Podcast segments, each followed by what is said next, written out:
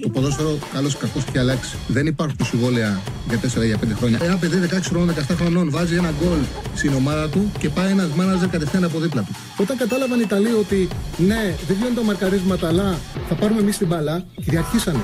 Το χέρι του βοηθού, το χέρι του το μόνο που μπορεί να κάνει να στηριχτεί και για να μην πέσει κάτω. Με το αριστερό και με το δεξί, πού το βάλει το χέρι το, το, το, το χέρι του θα συνεχίσει να κινείται. Το βάλει στο πισινό του.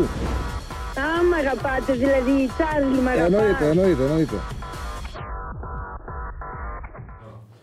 Καλησπέρα, καλησπέρα. Καλώς ήρθατε σε ένα ακόμα Charlie Ball. Δώστε μου 10 δευτερόλεπτα να ανεβάσω και την εκπομπή και στο ε, Instagram, στο λογαριασμό μου και να ξεκινήσουμε κανονικά. Μισό λεπτό. Και τώρα το είδατε μου το έχουν στείλει τα παιδιά. Θα την ανεβάσω. Λοιπόν, ιστορία, σύνδεσμος, τυραφή, τέλος. Όχι, ανέβηκε. Ωραία. Λοιπόν, καλώς ήρθατε σε ένα ακόμα Charlie Ball. Θα είμαστε μαζί για τις επόμενες δύο ώρες. Νωρίτερα σήμερα 4 με 6, αύριο θα είμαστε κανονικά στην ώρα μας στις 5, γιατί παίζει 7 ο ΠΑΟΚ. Οπότε να μην πέσει η εκπομπή του Ραγκάτσι πάνω στο παιχνίδι του ΠΑΟΚ. Θα βγει, έτσι δεν είναι, 6 ώρα θα βγει ο Ραγκάτσι, έτσι δεν είναι; Ναι, ναι, φαντάζομαι, ναι, γι' αυτό έγινε η αλλαγή. Για να μην πέσει ο Ραγκάτσι πάνω, στην εκπομπή του, Πα- πάνω στο παιχνίδι του ΠΑΟΚ, στο παιχνίδι κυπέλου του ΠΑΟΚ. Είμαι λίγο μπουκωμένος, αλλά οκ. Λοιπόν, οπότε σήμερα είμαστε 4 με 6 και όπως σας είχα πει ε, θα βάλουμε...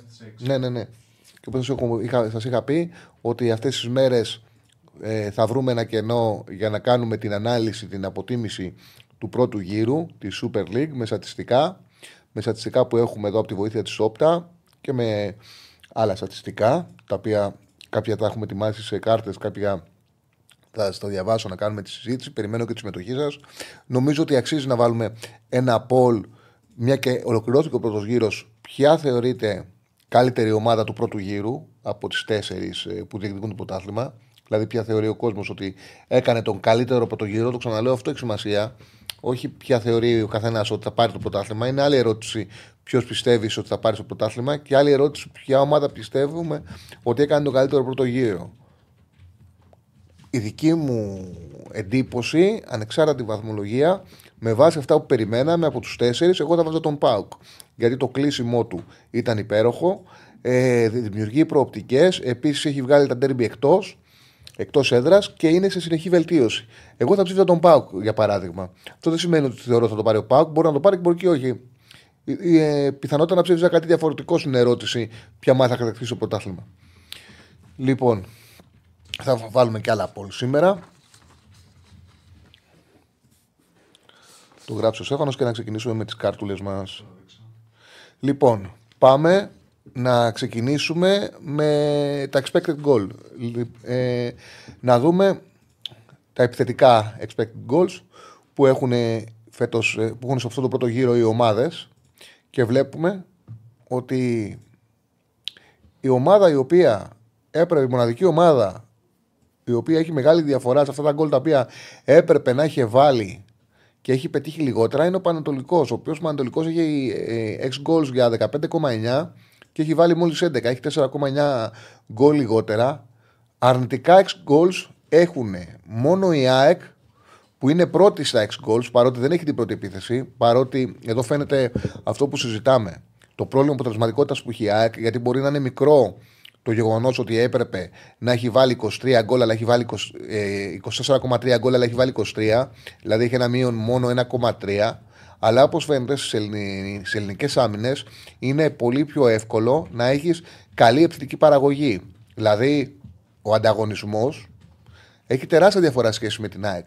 Δηλαδή, ο Πάουκ, για παράδειγμα, έχει ε, σκοράρει 9,6 γκολ περισσότερα από τα 6 γκολ που έχει δημιουργήσει. Έχει δημιουργήσει φάσεις για ε, 19,4 6 goals και έχει πετύχει 29. Είναι τεράστια διαφορά. Ο Παναθηναϊκός που του μετράνε τα 33, δεν του μετράνε το ένα γκολ που βάλε με τον Ολυμπιακό, λογικό. Δεν του μετράνε τα 3 γκολ τα οποία τα παίρνει στα χαρτιά, λογικό. Γιατί είναι στατιστική εταιρεία, δεν μπορεί να μετράει όπως η βαθμολογία που βλέπετε που δίνει 36 γκολ στο Παναθηναϊκός. Έχει 33 γκολ ο Παναθηναϊκός. Έχει πετύχει 8,9 γκολ περισσότερα από αυτά τα οποία δικαιούται ε, βάσει 6 goals. Και ο Ολυμπιακός έχει πολύ μεγαλύτερο νούμερο, αντί για 23,6 έχει πετύχει 33. Οπότε βλέπετε τη διαφορά αποτελεσματικότητας και συζητήσεις που έχουμε κάνει για το πόσο πραγματικά στοιχίζει στην ΑΕΚ η απουσία ενός striker να έχει το εύκολο γκολ, αποτυπώνεται και σε αυτό το νούμερο στο γεγονός ότι η ΑΕΚ είναι πρώτη σε goals, αλλά δεν έχει όχι τίποτα επίθεση, ουσιαστικά έχει την τέταρτη καλύτερη επίθεση στο πρωτάθλημα. Πρώτη η ΑΕΚ με 24,3, 24,1 έχει ο Παναθηναϊκός, 23,6 ο Ολυμπιακός. Παραλαμβάνω ότι ο Παναθηναϊκός και η ΑΕΚ και ο Παναθηναϊκός και ο Ολυμπιακός έχουν ένα 90 λεπτό λιγότερο. Οπότε ο Παναθηναϊκός θα είναι πρώτος σε goals. Το πιο πιθανό είναι, δηλαδή θα πρέπει να κάνει 0,2 goals με τον Ολυμπιακό για να είναι μπροστά. Ή θα ήταν πρώτος ο Ολυμπιακός αν κέρδιζε, με, αν είχε απέναντι στο Παναθηναϊκό 0,5 ex goals παραπάνω. Δηλαδή έχουν αυτό το, το γεγονός ότι αυτές οι δύο ομάδες έχουν ένα μάτς λιγότερο στην, ε, ε, στα παιχνίδια που έχουν δώσει. Υπολογίζεται ένα μάτς λιγότερο. Τέταρτος είναι ο Πάου που έχει χαμηλά ex goals, αλλά πάρα πολύ μεγάλη αποτελεσματικότητα, την καλύτερη αποτελεσματικότητα στο πρωτάθλημα. Ε, δεν έχει μεγάλες διαφορές ο Άρης, έχει πετύχει 0,7 γκολ ε, περισσότερα. Βλέπουμε όμως ότι αυτό συμβαίνει γιατί οι μικρομεσαίες ομάδες λυγίζουν εύκολα. Δηλαδή, αν ε, παρατηρείτε να βλέπουμε για παράδειγμα τον το Παναγιακό, τον Ολυμπιακό, την ΑΕΚ να κερδίζουν 4-0 και τα 6 γκολ σου να είναι για 2-0,3. Να είναι 2,2-0,3 και να έχουν κερδίσει 4-0. Ελιγίζουν εύκολα οι μικρές ομάδες και αυτό το λόγο είναι εύκολο να φτιάξει καλά 6 γκολς, ε, να δημιουργήσει καλά 6 γκολς και να υπάρχει αυτή η εικόνα. Αντίθετα, η ΑΕΚ δεν το έχει αξιοποιήσει και γι' αυτό το λόγο στα περισσότερα μάτια έχει ζοριστεί. Πάμε να δείξουμε ε, τα expected ε, goal against. Δηλαδή τα αμυντικά ex goals που έχουν οι ομάδες όπου εδώ η ομάδα που έχει δεχτεί τις φάσεις για τα λιγότερα ex goals είναι ο ΠΑΟΚ που δέχεται φάσεις για 9,1 ex goals ε, έχει δεχτεί 10 γκολ, δηλαδή έχει δεχτεί 0,9 τέρματα περισσότερα από αυτά που θα έπρεπε βάσει των 6 goals που, έχουν, που έχει δεχτεί. Η ΑΕΚ έχει, είναι δεύτερη με 10,1, ο Παναθηναϊκός τρίτος με 10,9 Άμα δεν ήταν τέταρτος Ολυμπιακός με 13,2, θα μπορούσαμε να πούμε ότι είχε ακόμα χειρότερη επίδοση γιατί είχε ένα μάτσο λιγότερο. Όμως εντάξει, με τον Ολυμπιακό έχει να το δώσει το παιχνίδι, είναι και μεγάλη απόσταση από τους υπόλοιπους. Οπότε ο Παναθανικό ακόμα και αυτό το παιχνίδι θα ήταν τρίτος στα μυτικά ex goals. Ο Παναθανικό, θυμίζω, πως πέρσι ήταν πρώτος σε αυτή την κατηγορία με πάρα πολύ μεγάλη διαφορά από τον ε, ε, δεύτερο. Όπως επίσης ότι ήταν πολύ χαμηλά, ακόμα και πέμπτος σε επιθετικά ex goals ο Παναθανικό. Ήταν τέταρτος με πέμπτος σε όλη τη διάρκεια της σεζόν ο Παναθανικό πέρσι. Ε, οπότε βλέπετε μια πάρα πολύ μεγάλη διαφορά στον τρόπο που λειτουργεί φέτος ο Παναθανικό. Έχει βελτιώσει πάρα πολύ την επιθετικότητά του. Έχει χαλαρώσει αρκετά ανασταλτικά. Η ομάδα η οποία έχει δεχτεί ε, περισσότερα γκολ από αυτά που θα έπρεπε με βάση την εικόνα της είναι ο Πανσεραϊκός, ο οποίος έχει δεχτεί φάσεις για 20,3 γκολ και έχει φάει 25. Έχει δεχτεί 4,7 γκολ παραπάνω. Όχι ψέματα. Είναι ο Βόλος. Είναι ο Βόλος. Πανσεραϊκός έπεται. Είναι δεύτερος. Είναι ο Βόλος που έχει δεχτεί φάσεις για 16,4 ε, γκολ και έχει φάει 23. Ο Βόλος βάσει στα 6 γκολ είναι έκτη καλύτερη ομάδα στη Super League, κάτι το οποίο δεν φαίνεται ούτε στη βαθμολογία του ούτε στην εικόνα του. Όμως ε, πραγματικά φαίνεται εδώ από αριθμούς ότι έπρεπε να έχει δεχτεί παραπάνω ε, πολύ λιγότερα γκολ από αυτά που έχει φάει μέχρι σήμερα. Και ο Όφη είναι χαμηλά. Ο Όφη βέβαια 19,8 ε, φάση για 19,6 γκολ δέχεται και έχει δεχτεί 19. Η χειρότερη αμυντική ομάδα στα 6 γκολ είναι ο Ατρόμητος που δέχεται φάση για 22,4 γκολ. Δεν μπορούσε κάποιος εύκολα να το φανταστεί αν δεν έβλεπε την, ε, αυτή την ε, λίστα. Ότι ο Ατρόμητος είναι η ομάδα που έχει δεχτεί πραγματικά τις περισσότερες ευκαιρίες στα ε, ex goals. Πώς πάει το Πολ, ρίχνει μια ματιά από περίεργα να δούμε πώς έχει ξεκινήσει. Ποια ομάδα θεωρείται ότι έκανε τον καλύτερο πρώτο γύρο, ΠΑΟΚ 40%, Παναθηναϊκός 36%, ΑΕΚ 17%, Ολυμπιακός 7%. OK, okay, ναι. Ε, αν είδα το ΑΕΛ Ατρόμητος, όχι παιδιά, εχθές έπρεπε να πάω σε Νίκο. Είχαμε αγώνα, είχα αγώνα μπάσκετ μετά την εκπομπή και μετά έπρεπε να πάω σε Νίκο. Οπότε δεν έχω δει τίποτα. Δεν έχω δει ούτε την Premier League.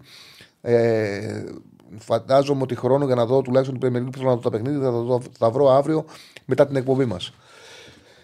Λοιπόν, αυτά και για τα αμυντικά ex goals. Έτσι για να δούμε τη, τη διαφορά στα ex goals από περιέργεια. Ο Πάοκ. Κάτσε να κάνω έτσι. Λοιπόν, για να δω. η ΑΕΚ έχει 24,3 επιθετικά ex goals και αμυντικά 10,1. Έχει δηλαδή ένα συν 14,2. Ο ΠΑΟΚ έχει 19,4 επιθετικά και 9,1. Έχει ένα συν 10,3. Ο Ολυμπιακός 23,6 και 13,2 έχει ένα 10,4 και ο Παναθηναϊκός 24,1, 10,2. Με, α, με αφαίρεση ο Παναθηναϊκός έχει 24,1, 10,2, έχει συν 13,9, η ΑΕΚ έχει συν 14,3.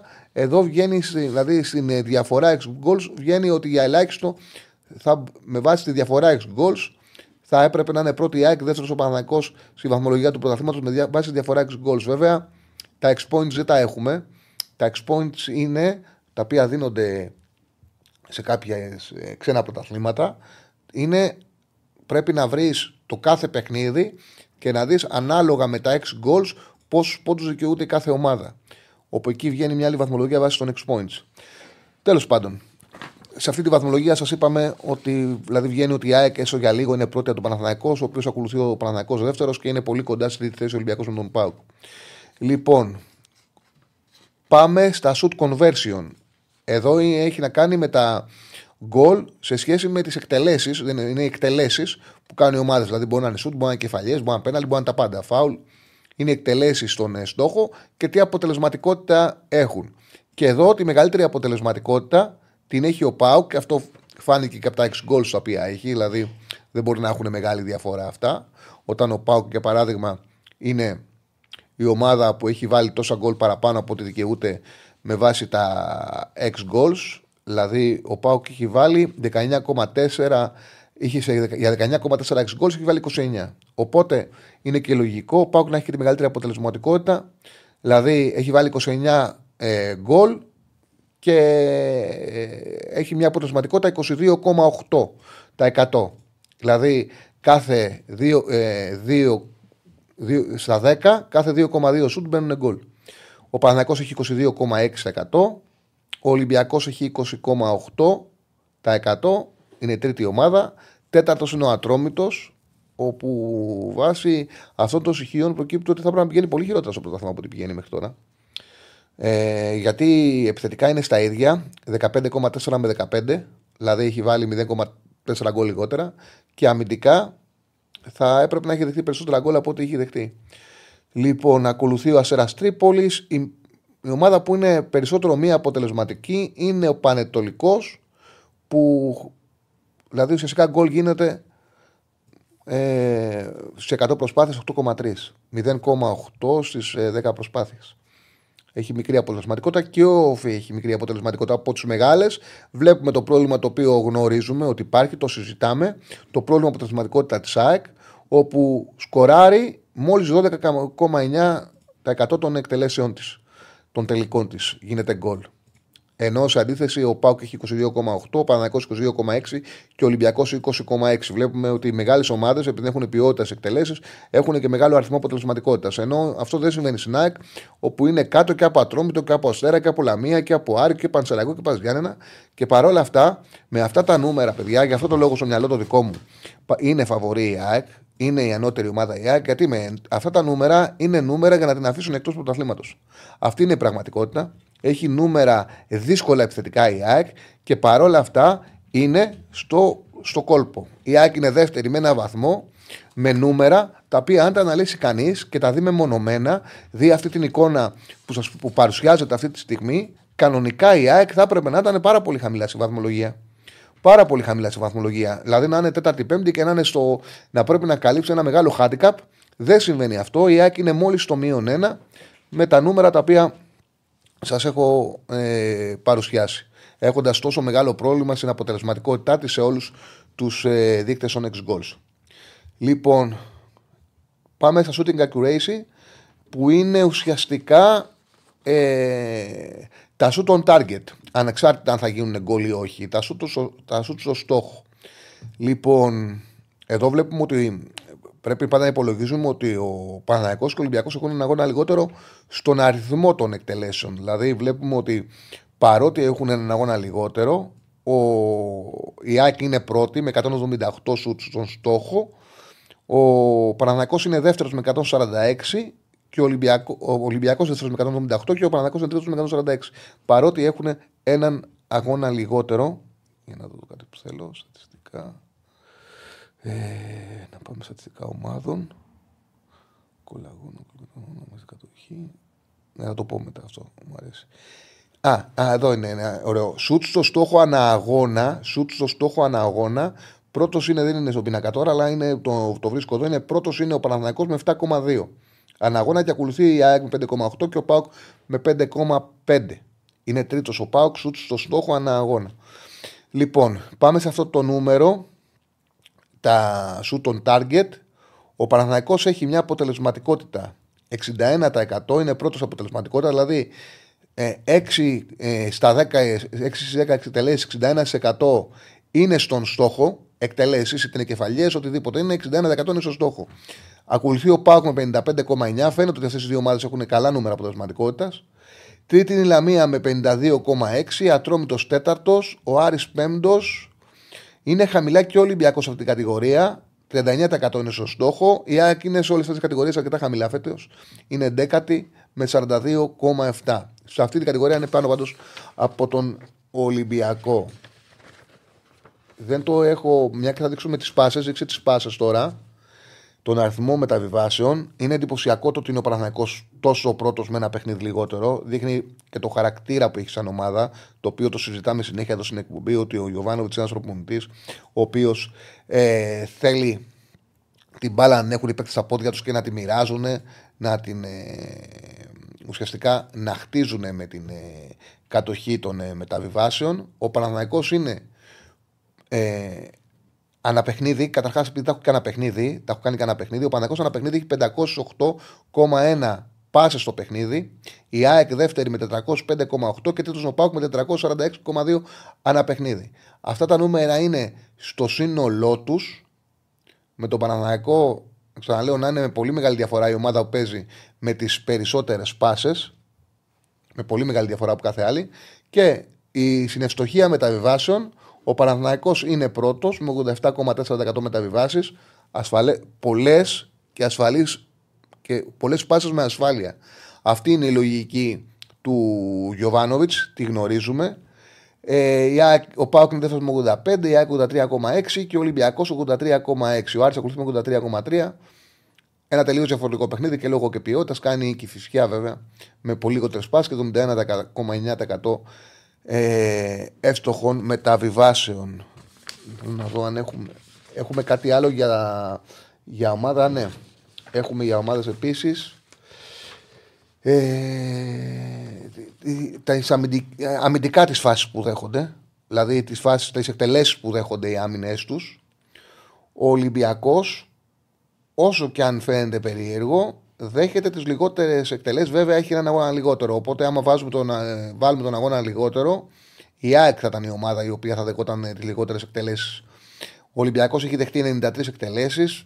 Εντάξει, δύο φάσεις, δύο εκτελέσεις θα το έκανε ο Παναθυναϊκό. Οπότε η ΑΕΚ θα ήταν πρώτη με 95 σε αυτό το στατιστικό νούμερο. Και αν το βάλουμε, δηλαδή αν κάνουμε τη διαίρεση, βγαίνει η ΑΕΚ ότι θα είναι, θα είναι πρώτη. Έτσι. Κάνω 95 διάδοση. 2013. Καλά, σίγουρα είναι απλά από 95 13 είναι η ΑΕΚ, 7,30 δέχεται το παιχνίδι, 93 δια 12, 7,75 ολυμπιακός και ακολουθεί ο Παναθηναϊκός με 106 και ο ΠΑΟΚ με 136 Αυτές τις τέσσερις ομάδες. η ΑΕΚ δέχεται τις λιγότερες φάσεις αμυντικά σε κάθε παιχνίδι παρά το ρίσκο το οποίο παίζει. Λοιπόν, έτσι να κοιτάξω σε... για άλλες κατηγορίες που μπορώ να πω για την, α, για την ε, κατοχή μπάλας σε ποσοστό.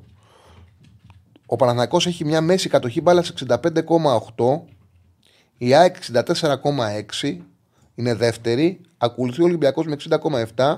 Ο ΠΑΟΚ με 59,3 και ο Άρης 57,23 πέμπτος. Η ΑΕΚ δεν είχε τόσο μεγάλη κατοχή πέρσι. Φέτος την είχε ανεβάσει, θεωρώ, επειδή σε πολλά παιχνίδια κυνήγα και τον γκολ. Ενώ πέρσι Αν θυμάσαι, έπαιρνε προβάδισμα και το καθάριζε εύκολα τα παιχνίδια. Είχε ένα πολύ μεγάλο νούμερο με νίκες καθαρές πάνω από ένα γκολ. Και γι' αυτό το λόγο, επειδή το παιχνίδι του Αλμίδα δεν βασίζεται και τόσο σε κατοχή, δεν είχε αναγκαστεί να πιάσει μεγάλα νούμερα στα παιχνίδια της. Φέτος, επειδή σε πολλά μάτια κυνήγα και το σκορ μέχρι τέλους, έχει υποχρεωθεί να έχει και ένα μεγάλο νούμερο που θεωρώ εγώ ότι είναι κόντρα στην ε, ποδοσφαιρική της λογική. Ο Παναθηναϊκός είναι μια ομάδα που θέλει την κατοχή μπάλα, το γνωρίζουμε και γι' αυτό το λόγο βλέπουμε ότι σε πάρα πολλές κατηγορίες που αφορούν το ποδόσφαιρο του Ιωβάνοβιτ είναι πρώτος. Και το λέω ό,τι και να πιστεύει ο καθένας στα άσχημα, ότι είναι σημαντικό να έχει μια ομάδα κατεύθυνση, να έχει ξεκάθαρη ποδοσφαιρική φιλοσοφία για να ξέρει τι παίζει στο γήπεδο. Από εκεί πέρα δεν υπάρχει προ, προπονητής ο οποίος δεν κάνει λάθη. Όλοι οι προπονητές ε, κάνουν λάθη. Κανένας προπονητής δεν είναι χωρίς να κάνει. Ε, δεν είναι αλάθαστο. Κανένας. Σημασία έχει όμως πάνω απ' όλα να δείχνουν φιλοσοφία συγκεκριμένη στις ε, ομάδες τους. Πάμε. Πρώτο σκόρερ ξέρετε ότι είναι ο Μωρόν και ο Ελκαμπή με 7, με 7 γκολ. Αυτοί οι δύο έχουν βάλει 7 γκολ. Πάμε να δείξουμε τις άλλες κάρτες. Ε... Α, δείξε και αυτό. Ελκαμπή και τους πρώτους σκόρερ τους έχουμε. Ελκαμπή Μωρόν με 7, ακολουθεί ο Ζήφκοβιτς με 6 και μετά από εκεί πέρα με 5 γκολ ο Ποντένσο, ο Ιωαννίδης και ο Φορτούνης. Αυτή είναι η πρώτη σκόρε του παθήματο μέχρι τώρα με τον Ελκαμπή και τον Μωρόν να είναι πρώτη. Εμένα μου αρέσει πάρα πολύ περισσότερο και από τα γκολ και από τους ασεί το συνολικό. Να δείχνουμε γκολ και ασεί. Πρώτος ασεί είναι καταρχάς ο Τάισον με 6 και ακολουθεί ο Σόρια με 5. Γκολ και assist Πρώτος είναι ο Φορτούνης, έχει δώσει στην ομάδα του 9. Δηλαδή έχει δώσει 5 γκολ και 4 τελικές πάσει έχουν γίνει γκολ. Είναι πρώτος ο Φορτούνης σε γκολ και ασή. Ακολουθεί ο Μωρόν με 8 και ο Ιωαννίδης, όπου έχει συνδυάσει 5 γκολ και 3 ασή με 8 και αυτός. Και από εκεί πέρα με 7 είναι ο Παλάσιος και ο Ελκαμπή. Με. Όχι με 8. Ο Παλάσιος είναι με. 2... Με 8. Μωρόν Ιωαννίδης Παλάσιος με 8, με 7 είναι Ελκαμπή και Καρλίτος. Δεν βλέπω και τέλεια. Να με συγχωρέσετε. Εντάξει. Είναι πρώτος ο Φορτούνης με 9, ακολουθεί Ιωαννίδης, Μωρόν, Παλάσιος με 8 σε αυτή την κατηγορία. Στα γκολ ένα 90 λεπτό. Εδώ βέβαια είναι λίγο περίεργο γιατί παίζει ρόλο πόσα λεπτά έχουν παίξει. Ο Αμραμπάτε δεν έχει πάρει πολύ χρόνο, έχει βάλει δύο γκολ, αλλά είναι πρώτος σε αυτή τη λίστα. Εντάξει, με ένα σύνολο λεπτών, γιατί πρώτος ήταν ο Γκερμέγεφ που έχει βάλει δύο γκολ σε 15 λεπτά. Σε 15 λεπτά. Αλλά βγαίνουν κάποιοι που έχουν παίξει ελάχιστα και μένει ο Εμραμπάτ, ο οποίος σκοράρει ε, μετά δεύτερος στον Ποντένσε και ακολουθεί ο Ελκαμπή με το Σπόρα σε αυτή την κατηγορία. Λοιπόν, τι άλλο έχουμε, περιμένετε, να βρω τι κάρτε μου. Δεν τα έχουμε. Το ε, α, τους, 20, τους πρώτους 20 ασίς και δημιουργία ευκαιριών. Ε. Όπου εδώ έχει, τους έχει με τη σειρά των assist. Πρώτος με 25, με, όχι, πρώτο, πρώτη με 32 είναι ο Φορτούνης και ο Ελίασον. Πρώτη με 32 είναι ο Φορτούνης και ο Ελίασον. Δηλαδή είναι τον αριθμό ευκαιριών που δημιουργούν. 32 έχουν ο Φορτούνης και ο Ελίασον. Είναι σημαντικό νούμερο αυτό και φαίνεται κιόλας πόσο μεγάλη διαφορά κάνουν κάποιοι ποδοσφαιριστές και ο Φορτούνης και ο Ελίας σε αυτό το νούμερο έχουν φτιάξει, έχουν δημιουργήσει 32 μεγάλες ευκαιρίες για τις ομάδες τους και είναι πρώτοι. Το λέω συνέχεια ότι ο Σόρια του Πας κάνει πάρα πολύ χρονιά για μπακ. Για μικρή ομάδα, τον βλέπουμε συνέχεια ψηλά. Είναι τρίτος σε δημιουργία ευκαιριών με 25. Μιλάμε για ένα παίκτη ο οποίος παίζει στο Πας Γιάννενα που δεν έχει τόσο έτσι, μεγάλη δυνατότητα να φτιάχνει πράγματα. Όμως είναι πάντα ψηλά και σε assist και σε δημιουργία ευκαιριών. Ε, εδώ τον έχει εδώ τον. Ε. Λοιπόν, ναι. Δημιουργία ευκαιριών, αλλά δεν έχει μεγάλη αποτελεσματικότητα. Έχει με 25 ο Χουάμπι του Πανετολικού. Και είναι και ο Τάισον πάρα πολύ ψηλά και σα τη λύσαμε 24. Δημιουργεί 24 ευκαιρίες ο Τάισον είναι και σε αυτή τη λίστα. Ο Τάισον πάρα πολύ ψηλά. Ε, και στις ε, μεταβιβάσεις στο μισό του αντιπάλου που είναι πολύ σημαντικό νούμερο μπορούμε, να- όλα μπορούμε να τα σκεφτούμε με βάση το πώς παίζουν οι παίκτες. Είναι πρώτος ο Πινέδα, δεύτερος ο Τάισον, ακολουθεί ο Ντάριντα, ο Φορτούνης, ο Τσέριν, Καμαρά, Μελιάδο, Πέρες. Ο, ο Πινέδα είναι πρώτος, ο Τάισον δεύτερος, ο Ντάριντα τρίτος και ο Φορτούνης τέταρτος στις μεταβιβάσεις στο ε, αντίπαλο μισό. Ε, με βάση όλα αυτά, με βάση όλα αυτά σε μια συνολική αξιολόγηση με στατιστικά καλύτερος παίκτης, θα κάνουμε και εμείς ένα poll και θα βάλουμε. Αυτό βγαίνει με στατιστικά πάντως. Καλύτερος παίκτης μέχρι τώρα του πρώτου γύρου είναι ο Φορτούνης με 8,09. Απόδοση ακολουθεί ο Τάισον με 7,77. Το πόσο καλή χρονιά κάνει ο Μουρκ φαίνεται ότι είναι στη τρίτη θέση με 7,75. Ροντινέη τέταρτος. Πινέδα πέμπτος. Και Βίντα έκτος. Αυτή είναι η. Καλύτερος σωματοφύλακας. Ποιος είναι εγώ περίεργα να δω. Έτσι, ποιον έχει πρώτο σωματοφύλακα. Μισό λεπτό. Με αυτή την κατηγορία, αν υπάρχει κάθε σωματοφύλακας που είναι ψηλά.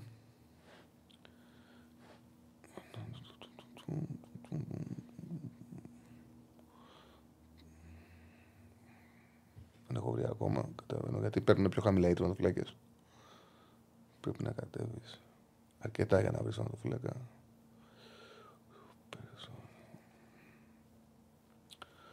Ο Καβαγιανίδης.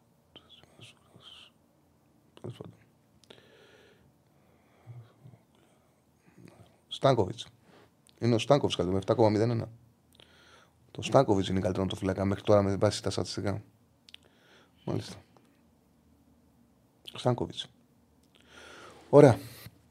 Λοιπόν, αυτά πάνω κάτω από τα νούμερα. Δεν ξέρω κάτσε να δω μήπως υπάρχει κάτι άλλο ενδιαφέρον που δεν έχω, δεν έχω βγάλει, δεν έχουμε βγάλει από την όπτα. Ε, είπαμε, δημιουργία. επιτυχημένες τρίπλες αλλά είναι σε μικρό νούμερο ε, ανά 90 λεπτό φτιαγμένες όπου ευνοεί οι παίκτες που μπαίνουν ονοματικοί γιατί όταν μπαίνει ένα από, το, από τον πάγκο είναι πιο εύκολα να πάει κατευθείαν να δείξει κάτι όταν μπαίνει στο 70-75 ο Ζήνη ε, είναι πρώτος με 5,3 επιτυχημένες τρίπλες. Αλλά είναι και έχει μια επιτυχία στις τρίπλες 69,2. Όμως όταν μπαίνει στον πάγκο είναι πολύ πιο εύκολο να δοκιμάσει να πας σε τρίπλα κατευθείαν. Ο Ριέρα είναι δεύτερος με 4,8. Ο Μοσχέρα τρίτος με 3. Ε, και μετά είναι οι παίκτες οι οποίοι παίζουν στην 11. Όπου εκεί είναι πρώτος ο Φορτούνης με 2,9. Και μια επιτυχία στις τρίπλε στο 56,4%. Δηλαδή ουσιαστικά από αυτούς που παίζουν ο Φορτούνης είναι και με διαφορά έτσι, πρώτος. Πρέπει να ψάξει κάποιος πολύ πίσω για να βρει κάποιον ε, να τον ε, ακολουθεί. Ε, Πολλές χαμένε ευκαιρίε είχε ο Άλεξιτ. Πολλές χαμένε ευκαιρίες. Πρώτος σε κερδισμένα απέναντι είναι ο Μάνταλος με 3. Και πρώτη ομάδα σε κερδισμένα απέναντι είναι ο Παναναναϊκό με 7. Για να, το... να δούμε. Ο Παναναναϊκό έχει πάρει 7 πέναλτι. Η ΑΕΚ έχει πάρει 5. Ο Ολυμπιακός έχει πάρει 5. Ο Ατρόμητος έχει πάρει 4. Ο Άρης έχει πάρει 3. Υπάρχει ομάδα που δεν έχει πάρει κανένα πέναλτι για να δω.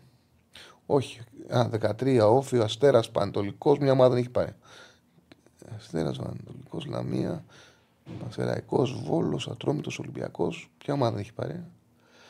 Ε, Πανατολικό, Αστέρα. Η Κυφσιά δεν έχει πάρει πέναλτι. Ναι, η Κυφσιά δεν έχει πάρει πέναλτι. Μάλιστα, πάντω έχει πάρει Πανακό 7, η ΑΕΚ 5, ο Ολυμπιακός 5, ο Πάοκ έχει πάρει 2. Μάλιστα. Λοιπόν. Άλλο νούμερα που να έχουν ενδιαφέρον. Ενδιαφέρον έχει ότι ο Ολυμπιακός που δεν το περιμένα είναι πρώτος σε κερδισμένε κατοχές στο 1 τρίτο του αντιπάλου με 6,1 ανά 90 λεπτό. Πρώτος σε πέναλτι κατά η Κυφσιά με 6. Και είναι ψηλά σε φάουλ που έχει δώσει ένα παιχνίδι Ολυμπιακός. Έχει δώσει πολλά, πολλά φάουλ. Λοιπόν, αυτά. Αυτά από τα στατιστικά. Νομίζω ότι έχουν ενδιαφέρον. Είπαμε πράγματα τα οποία τα έχουμε συζητήσει στην εκπομπή, δηλαδή βγαίνουν, αποτυπώνονται ε, σε αριθμούς, είναι ξεκάθαρο αυτό. Στέφανε, πώς πάει το Πολ. Μέχρι στιγμής έχουν ψηφίσει κάτι λιγότερο από 400 άτομα. Ποια ομάδα θεωρείτε ότι έκανε τον καλύτερο πρώτο γύρο; ΠΑΟΚ 38%, Παναθηναϊκός 33%, ΑΕΚ 23% και Ολυμπιακός 6%. Ναι, συμφωνώ. Ωραία, ας το κλείσουμε. Και πάμε να δούμε ποιον θέλουν καλύτερο να το φύλακα από τους τέσσερις μεγάλους. Ε, δεν μπορούμε να βάλουμε και τον Εκουέσο του Άρη μέσα. Είναι ο Πασχαλάκης, είναι ο Κοτάρσκι, είναι ο Μπρινιόλη και ο, και ο Στάνκοβιτς. Α βάλουμε αυτούς τους τέσσερις, δεν βάλουμε και τον ε, Κουέστα που έχει κάνει καλό πρώτο γύρο και είναι καλός φυλάκα.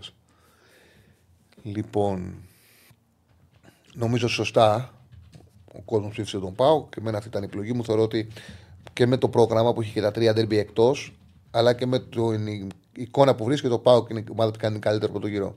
Έγινε ματσάρα στο κύπελο, λέει ο φίλος Πανατολικό Καλυθέα. Ε, πολύ καλή την αδική το σκόρ η Καλυθέα. Έχει καλή ομάδα η Καλυθέα και θα διεκδικήσει δεδομένα την ε, άνοδό της στην ε, πρώτη κατηγορία. Έχει καλή ομάδα, γίνεται καλή δουλειά. Ναι, ναι. Η ΑΕΚ έχει παίξει ένα γύρο χωρίς το υπερόπλο της και χωρίς τους βασικούς. Μα φαίνεται και από τους αριθμούς. Εγώ το λέω ότι για μένα με βάση τους αριθμούς, τα ex goals είναι το πρόβλημα που έχει η αποτελεσματικότητα η ΑΕΚ και με το γεγονός, δεν πρέπει να το ξεχνάμε, ότι έχει χάσει η ΑΕΚ 7 βαθμούς με ομάδες που δεν θα διεκδικήσει μαζί τους το πρωτάθλημα. Είναι η μόνη που έχει χάσει τους βαθμούς, τόσους πολλούς βαθμούς. Η ΑΕΚ είναι, το ότι είναι στο μείον ένα είναι μεγάλη επιτυχία. Τεράστια επιτυχία. Δεν μπορεί να μπει ο Λοντίγκιν, φίλε, γιατί ο Λοντίγκιν δεν είναι ο βασικός του Παναθηναϊκού. Είναι ο Μπρινιόλη. Δεν μπορεί να μπει με τίποτα ο Λοντίγκιν. Πώς να μπει, να βάλει ρομαντικό, που δεν έχει παίξει τρία μάτς. Δεν γίνεται αυτό. Ε, τι ώρα να ανοίξουμε γραμμές σιγά σιγά; Ναι, μπορούμε να ανοίξουμε έτσι γραμμές. Ναι, 2-10-22-05-4-4-4. Όποιο καλέσει θα βγει κατευθείαν στον αέρα να συζητήσουμε. Να ε, κάνουμε κουβέντα. Υπάρχουν θέματα. Το πιο πιθανό είναι να μην γίνει πρωτάθλημα οι Έλληνες διαιτητέ.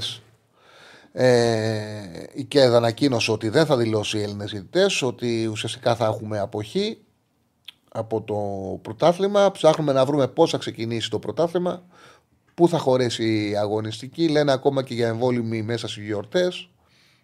Δεν θέλω να πιστέψω ότι θα γίνει αυτό. Εντάξει, και οι παίκτες έχουν οικογένειες, χρειάζονται μια ξεκούραση. Δεν μπορεί να τους κόψει την άδεια. Γιατί κοιτάξτε να δείτε, καταλαβαίνω τους ηγέτε να αντιδρούν. Καταλαβαίνω ότι πολλοί λένε ότι ναι, με αυτά που συμβαίνει, καλώς κάνουν αποχή. Όμως, ε, να είμαστε ειλικρινείς, δεν πρόκειται να αλλάξει τίποτα. Δεν μπορεί να αλλάξει κάτι. Ε, θα μου πεις, δεν πρέπει να διεκδικήσει, ναι, να διεκδικήσει, αλλά δεν βλέπω τον τρόπο να μπορεί να αλλάξει κάτι στην Ελλάδα με την οτροπία που υπάρχει. Δεν το βλέπω. Είναι θέμα νοοτροπία, είναι θέμα πολιτισμού.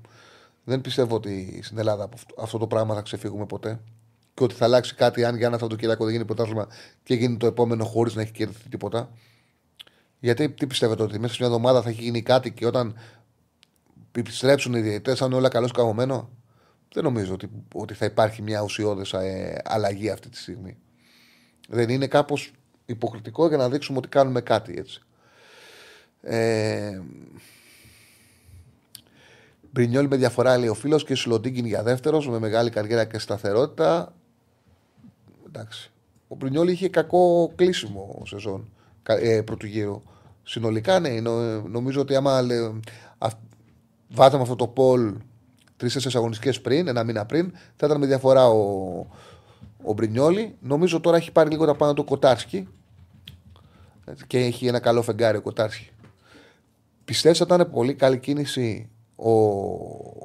θα ήταν καλή κίνηση να κάνει πρόταση η Αεκάρα στον Μασούρα που λύγει το συμβόλαιο του, Ολυμπιακού, με τον Ολυμπιακό το καλοκαίρι, ταιριάζει στον Αλμέιδα. Ε, γρήγοροι ποδοσφαιριστές ταιριάζουν στον ε, Αλμέιδα. Τώρα δεν ξέρω κατά πόσο είναι εφικτό να γίνει κάτι τέτοιο και αν ο Ολυμπιακός δεν τον ανανεώσει το παίχτη. Ε, για μένα θα είναι ακραίο να το χάσει ο Ολυμπιακός. Να δω κιόλα να τσεκάρω τη λίγο το συμβόλαιο του, γιατί ομολογώ ότι δεν το γνώριζα και το είδα στο... από το μήνυμα του φίλου να το ε, σιγουρέψω. Ναι, λίγη 30 Ιουνίου του 24. Το είχε ανανεώσει 11 Φεβρουαρίου του 21 και λίγη 30 Ιουνίου του 24. Οπότε όντως ε, ολοκληρώνει το συμβόλαιο του Μασούρα. Ναι, θα είναι ακραίο για μένα να τον χάσει ο Μασούρας, το Μασούρα, ο Ολυμπιακός ο Μασούρα. Θα είναι ακραίο γιατί είναι ένας εξτρεμ χώρου, πολύ έντασης, υψηλής ενέργειας, ταχύτητας. Βλέπεις πόσους εξτρεμ έχει αγοράσει ο Ολυμπιακός, παιδιά, όλα αυτά τα χρόνια δεν είναι ένα σχεδίο, είναι αμέτρητη. Αμέτρητη. Εξτρέμ χώρου καλύτερος από το Μασούρα δεν υπάρχει. Με την αποτελεσματικότητά του, τακτική συνέπεια, τη γνώση ότι στα μεγάλα παιχνίδια θα είναι αυτός που πρέπει. Ότι θα ακολουθεί τα αντίπαλα μπακ. Θα τα κυνηγάει. Θα, στα μεγάλα μάτσα πάει σίγουρα σε εκτελέσεις. Θα βάλει σημαντικά γκολ. Δεν υπάρχει. Ε, όλα αυτά είναι φήμες. Με ρωτάτε και για τον Πρινιόλη, όλα αυτά είναι φήμες. Δεν είναι απλό να πάρει μια ελληνική ομάδα στον ελεύθερο παίχτη από άλλη ελληνική ομάδα. Γιατί φαντάζομαι η ΑΕΚ, ο Ολυμπιακός, ο Πάουκ δεν θα πάνε να κάνουν τόσο μεγάλη διαφορά στην προσφορά τους ώστε να μπορέσει να τον κρατήσει η ομάδα του. Ειδικά όταν το θέλουν να δει πόσο μεγαλύτερη προσφορά θα κάνει η ΑΕΚ ο Μασούρα από ό,τι θα κάνει ο Ολυμπιακός ή ο, η ΑΕΚ ο Μπρινιόλη από ό,τι θα κάνει ο Παναναναϊκό. Εντάξει, θα το δούμε. Δεν λέω ότι αποκλείεται. Γίνονται. Μπορεί να πάρεις έναν ελεύθερο παίκτη, αλλά δεν είναι το σύνηθες. Είναι η εξαίρεση και όταν έρθει η ώρα θα το δούμε. Δεν είναι και σε μια εποχή ούτε ο Ολυμπιακός ούτε ο Παναναναϊκός που δεν έχουν δυνατότητα να ανανεώσουν παίκτε τους έτσι. Ή ούτε είναι σε μια εποχή ο Παναναναϊκός αυτή τη στιγμή που σου λέει ποτέ ότι έχω ένα ταβάνι στα συμβόλαια, οπότε μπορεί κάποια άλλη ομάδα να, από ελληνική να του πάρει τον παίκτη. Δεν είναι εύκολο. Νομίζω ότι ο Μπρινιόλη, αν φύγει το Παναγικό, θα πάει στην Ιταλία. Αυτή είναι η αίσθησή μου. Έχω διαβάσει όλα αυτά που γράφονται. Η αίσθηση μου και η γνώση μου, το λέω καιρό, το λέγα καιρό ότι θα είναι σύριαλ του Μπρινιόλη. Ότι ο Μπρινιόλη, αν θα μείνει στο Παναγικό, θα μείνει αργά, δεν θα μείνει νωρίς. Δεν θα ακούσουμε νωρίς ότι συμφώνησε, γιατί θέλει να εξαντλήσει τις πιθανότητες να παίξει βασικό ομάδα τη Συρία. Το λέω καιρό. Για τον Μασούρα, ειλικρινά δεν τον γνώριζα ότι είμαι ελεύθερος. Όλα το είδα από τα μηνύματά σας. Για την Πορτοκαλί κάρτα μια σαχλαμάρα. Τι να πω για την Πορτοκαλί κάρτα. Καλά, κάνεις με ρωτάς, μια σαχλαμάρα. Δεν υπάρχει. Το ποδόσφαιρο δεν έχει αναγκαία από κανονισμούς. Το ποδόσφαιρο έχει ωραίους κανονισμούς. Σωστούς κανονισμούς. Είναι ωραίο το άθλημα. Μόνο να το πειρά, αν το πειράξουν, το, μόνο που να κάνουν είναι το χαλάσουν με διάφορες βλακίε. Ε, το ποδόσφαιρο αυτό που θέλει είναι να φτιάξει μια, μια, ανα, μια αναμόρφωση για μένα και των διοργανώσεων και, του, και το, να φτιάξει το καλεντάρι κάπως. Για μένα αυτό, αν θέλουν να ψάξουν να, να βοηθήσουν το ποδόσφαιρο, θα πρέπει λίγο να. Τώρα με την αλλαγή του Champions League περιμένουν να δούμε αν θα όντως θα βελτιωθεί η διοργάνωση. Είναι ένα φρεσκάρισμα στις διοργανώσεις. Για μένα να δουν τι θα κάνουν στα προκριματικά με τις εθνικές ομάδες. Γιατί παίζουν συνέχεια και κατά την άποψή μου κάνει κακό σε όλους το ότι Σεπτέμβριο, Οκτώβριο, Νοέμβριο, Δεκέμβριο παίρνουν τους ποδοσφαιριστές και Μάρτιο παίρνουν τους ποδοσφαιριστές για δύο εβδομάδες. Χάνει, το, ε, χάνει τη ροή το πρωτάθλημα. Οι παίκτες γυρνάνε τραυματίες. Δημιουργείται ένα πρόβλημα. Τα παιχνίδια τα περισσότερων εθνικών ομάδων είναι και μη, δεν έχουν και πολύ μεγάλο ενδιαφέρον. Αυτό θα πρέπει να το φτιάξουν. Κατά άποψή μου να καταργηθεί εντελώς αυτή η ιδέα που λέγεται Nations League. Η μοναδική διοργάνωση που δεν ενδιαφέρει κανένα ποιο θα την πάρει. Δεν υπάρχει. Ε, δεν μπορώ να κάνω σχόλιο για τη Θεσμική United γιατί το πάω στο ξεκίνημα. Είχα υποχρέωση να πάω σε Νίκο και δεν έχω δει το παιχνίδι. Δεν το έχω δει. Θα μπορούσε να παίζει καθαρός χρόνος ποδοσφαίρου αντί να τσουλάει το ρολόι και ταυτόχρονα να μεγαλώσει το ρόσερ με έκτη αλλαγή. Εντάξει, παιδιά, έχουν πάει, έχουμε πάει από τρεις αλλαγές σε πέντε. Από εκεί πέρα, έτσι όπως είναι πλέον οι καθυστερήσεις, ο χρόνος είναι περισσότερο. Βλέπουμε ότι οι καθυστερήσεις αυξάνονται. Δεν είναι μπάσκετ το ποδόσφαιρο. Μια χαρά είναι. Και τα 90 όλα στο ποδόσφαιρο είναι το ποδόσφαιρο δεν θέλει αλλαγές στον τρόπο που παίζεται. Αν θέλει αλλαγές, ξαναλέω. Ο κόσμος το αγαπάει το ποδόσφαιρο, του αρέσει. Είναι ένα άθλημα που, που δεν μπορείς να έτσι. Όταν το παρακολουθείς, έχεις πάρα πολύ μεγάλη πάθος. Ε, αυτό που θέλει είναι ανταγωνισμό. Να είναι ανταγωνιστικά τα παιχνίδια τρέφεται το πρόσωπο από τον ανταγωνισμό. Μπορεί να βλέπεις ένα αγώνα χαμηλού επίπεδου, αλλά η αγωνία σου ποιος θα επικρατήσει να σε κάνει να το βλέπεις με τεράστιο ενδιαφέρον. Α παίζεται άθλιο ποδόσφαιρο. Θέλει ανταγωνισμό το ποδόσφαιρο και να βλέπεις υψηλού επίπεδου ποδόσφαιρο και να μην σου αρέσει επειδή ξέρεις στο τέλος ποιος θα κερδίσει. Ε, αν θέλει κάτι, θέλει διαμόρφωση στο καλεντάρι. Ε, λοιπόν, μην μου λες το καθαρό που θα μένει περισσότερο στο γήπεδο, δεν υπάρχει αυτό. Δεν είναι. Ε, το ποδόσφαιρο είναι έτσι χρόνια. Υπάρχει καθαρός χρόνος. Από εκεί πέρα έχει και τακτικές ο ποδόσφαιρο. Λοιπόν, μπορεί να κάνω λάθος, αλλά λέω η Manchester City δεν τα πάει καλά. Για κάνε βάση του λίγο, Στεφάνε μου. Η Manchester δεν τα πάει καλά και στο τέλος το παίρνει σε playoff Ποιο playoff, δεν καταλαβαίνω τι λες. Και στο τέλος το παίρνει σε playoffs είναι δίκαιο. Ποιο playoff, δεν υπάρχουν playoffs. Δεν καταλαβαίνω τι λες. Δεν υπάρχουν playoff ε, στο πρώτο, στο, στην Premier League. Από εκεί και πέρα, εγώ το έλεγα καιρό ότι η Manchester City είναι σε κακή κατάσταση. Δεν έχει καμία σχέση με την περσινή ομάδα. Είναι πολύ πιο αδύναμη. Εχθέ από τα στατιστικά δεν το έχω δει το μάτς. Το είπα, ήμουνα. Δεν μπορούσα να το δω μάτς. Ήμουνα σε μια εκδήλωση, σε μια γιορτή. Είχα υποχρέωση. Όμως, πραγματικά έπαιξε χωρίς χαφ. Δεν υπάρχει στο παγκόσμιο ποδόσφαιρο. Έπαιξε χωρίς χαφ. Δεν είχε χαφ. Ε, δηλαδή χρησιμοποίησε, όπως βλέπω εδώ, την τριάδα που, που παίζει το τελευταίο διάστημα ο Γκουαρδιόλα, Δία, Γβάρδιολ, Walker και πέρασε πιο ψηλά τον Stones με τον Ακάντζη, είχε τον Λιούι και τον Άλβαρε. Δηλαδή σε πραγματικότητα χαφ δεν υπήρχε. Δεν είχε χαφ στο γήπεδο. Και η Άστον Βίλα τους πάτησε. Οι τελικές είναι 22-2. Το. Οι ε, επιτυχημένες τρίπλες 16-2 υπήρξαν στον Βίλα. Νούμερα, νούμερα τα οποία θεωρείς ότι πρέπει να τα έχεις εσύ το να ακούς ότι μια ομάδα παίζει εσύ τη Βίλα και τα, οι τελικές είναι 22-2 και οι επιτυχημένες τρίπλες 16-2, λες αυτά τα νούμερα τα πιάσει City. Όταν όμως βλέπεις την δεκάδα με Stones, Ακάντζη στο κέντρο και ταυτόχρονα στην δεκάδα Δίας Γκβάρδιολ και Walker δεξί στόπερ στην τριάδα και Λιούι Αλβάρε μπροστά τους, ποιος θα κάνει παιδί, δεν υπάρχει χαφ. Δεν υπάρχει χαφ. Είναι η τρίτη ήττα, λέω για το φίλο Κατορόντρι. Σε τρία παιχνίδια φέτος, το είπα και χτες, χτέσαν δύο. Σε τρία παιχνίδια ο Ρόντρι δεν έχει παίξει. Στο φετινό πρωτάθλημα έχει χάσει και τα τρία, δεν έχει πάρει βαθμό. Με τη Wolves, με την Arsenal και εχτές με την Άστον Βίλα. Ε, λείπουν από πέρσι πάρα πολύ ο Ντεμπρούιν και ο Γκουντογκάν. Και όταν ε, λείπει ταυτόχρονα και ο Ρόντρι, το πρόβλημα πραγματικά είναι πάρα πολύ μεγάλο. Δεν μπορεί να, δεν μπορεί να καλυφθεί. Δεν ξέρω τι έκανε χτες και δεν έβαλε τον Κόβατσιτς ο Γκουαρντιόλα με ποια λογική. Με ποια λογική δεν έβαλε τον Νούνιες να έχει χαφ και πήγε έτσι. Δηλαδή, OK. Okay. Εντάξει, ο Γκουαρντιόλα είναι ένας τεράστιος προπονητής. Έχει αλλάξει το ποδόσφαιρο. Αυτό που βλέπουμε είναι η εξέλιξη του ποδοσφαίρου. Οφείλεται σε πολύ μεγάλο βαθμό σε αυτόν. Όμως, πολλές φορές πηγαίνεις σε εξειδικευμένες ιδέες, πολύ δύσκολες, που του βγαίνει γιατί έχει τη δυνατότητα να έχει πολύ καλύτερους παίκτες στον ανταγωνισμό του. Και αυτό είναι ένα τεράστιο πλεονέκτημα στην καριέρα του. Τώρα, δεν έχει ποδοσφαιρική λογική να βλέπεις μια δεκάδα με το στόπερ. Μια δεκάδα χωρίς σκάφ. Και επειδή του λείπανε παίκτες, αυτό που έκανε ήταν τόσο ακραίο που τον πάτησε η Αστον η πιο σημαντική παίκτη στο σχηματισμό του Αλμέιδα είναι ο Β και ο Μουκουτζή. Τι, όχι με, με, μεσοπιθική. Και αυτό το καταλαβαίνετε από το γήπεδο, όχι από τηλεόραση. Νομίζω, φίλε Αντρέα, επειδή δεν μπορεί να διαφωνήσει κανένας μαζί σου, δεν υπάρχουν μη σημαντικοί και σημαντικοί. Γιατί και η ΑΕΚ πρεσάρει και στον ε, αντίπαλο του Ματοφυλάκα και ένα άλλο πράγμα να έχει πίσω από τον Στράικερ τον ε, Αραούχο και άλλο τον Μάνταλο και άλλο να έχει Στράικερ τον Λιβάη Γκαρσία και άλλο τον Πόνσε ή τον Τζούμπερ, ειδικά τον Πόνσε. Ε, οπότε γίνεται κατανοητό κάτι τέτοιο.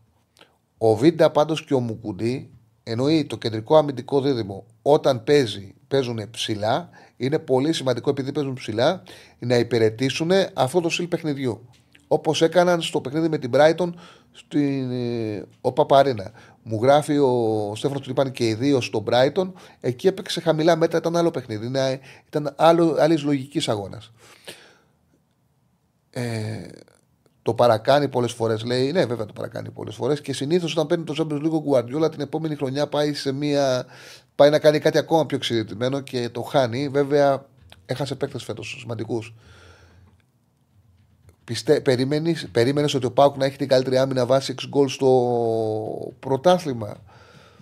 Κοίταξε, νομίζω ότι στην πραγματικότητα το ποια ομάδα έχει την καλύτερη άμυνα επίθεση ή όχι θα τη δούμε με μονομένα στα playoff, εκεί που θα παίζουν οι ομάδες μεταξύ τους σκληρά παιχνίδια. Τώρα, όταν σε ένα σύνολο 13 αγωνιστικών υπάρχουν παιχνίδια τα οποία έχουν, είναι με κυφισιά, με, με βόλο, με πάνετολοι, με χειρότερους, έχει να κάνει γίνει και θέμα συγκέντρωσης.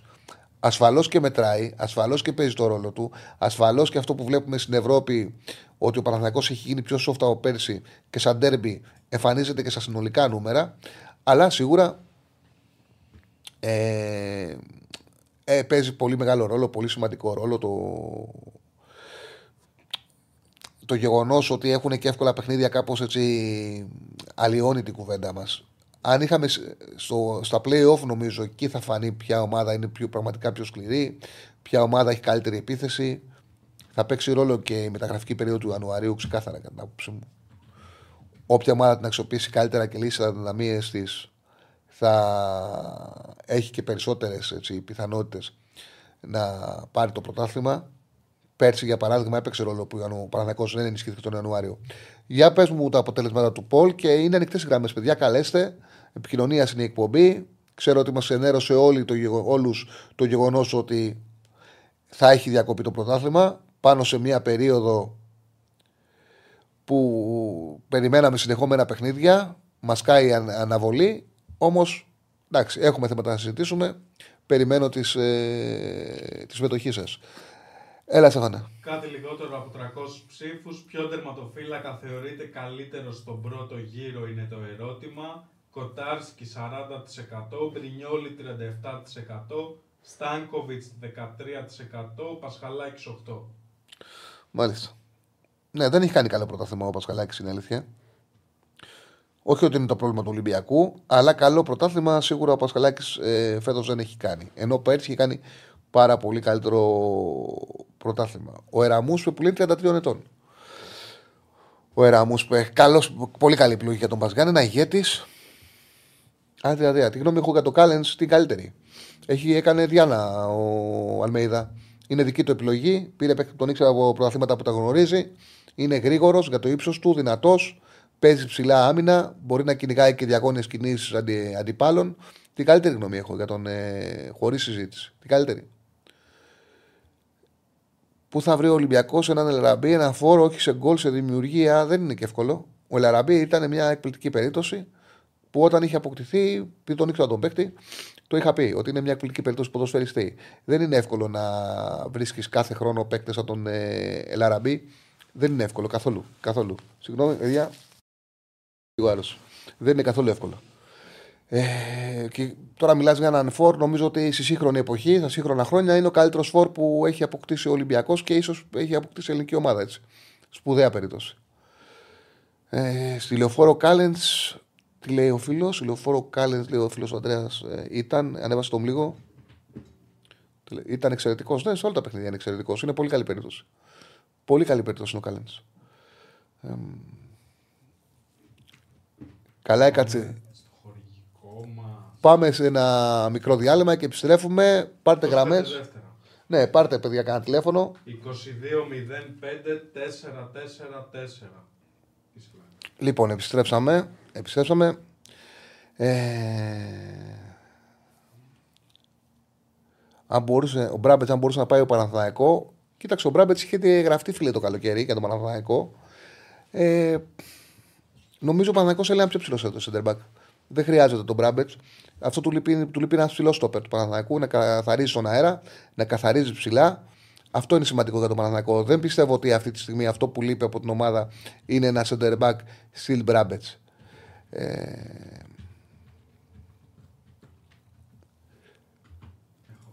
Πάμε, πάμε φίλο. Χαίρετε.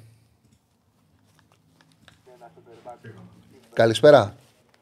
Καλησπέρα. Καλησπέρα, φίλε. Καλησπέρα. Έλα, φίλε. Γεια σου, Τσάρλι. Καλησπέρα. Καλησπέρα. Καλησπέρα, καλησπέρα.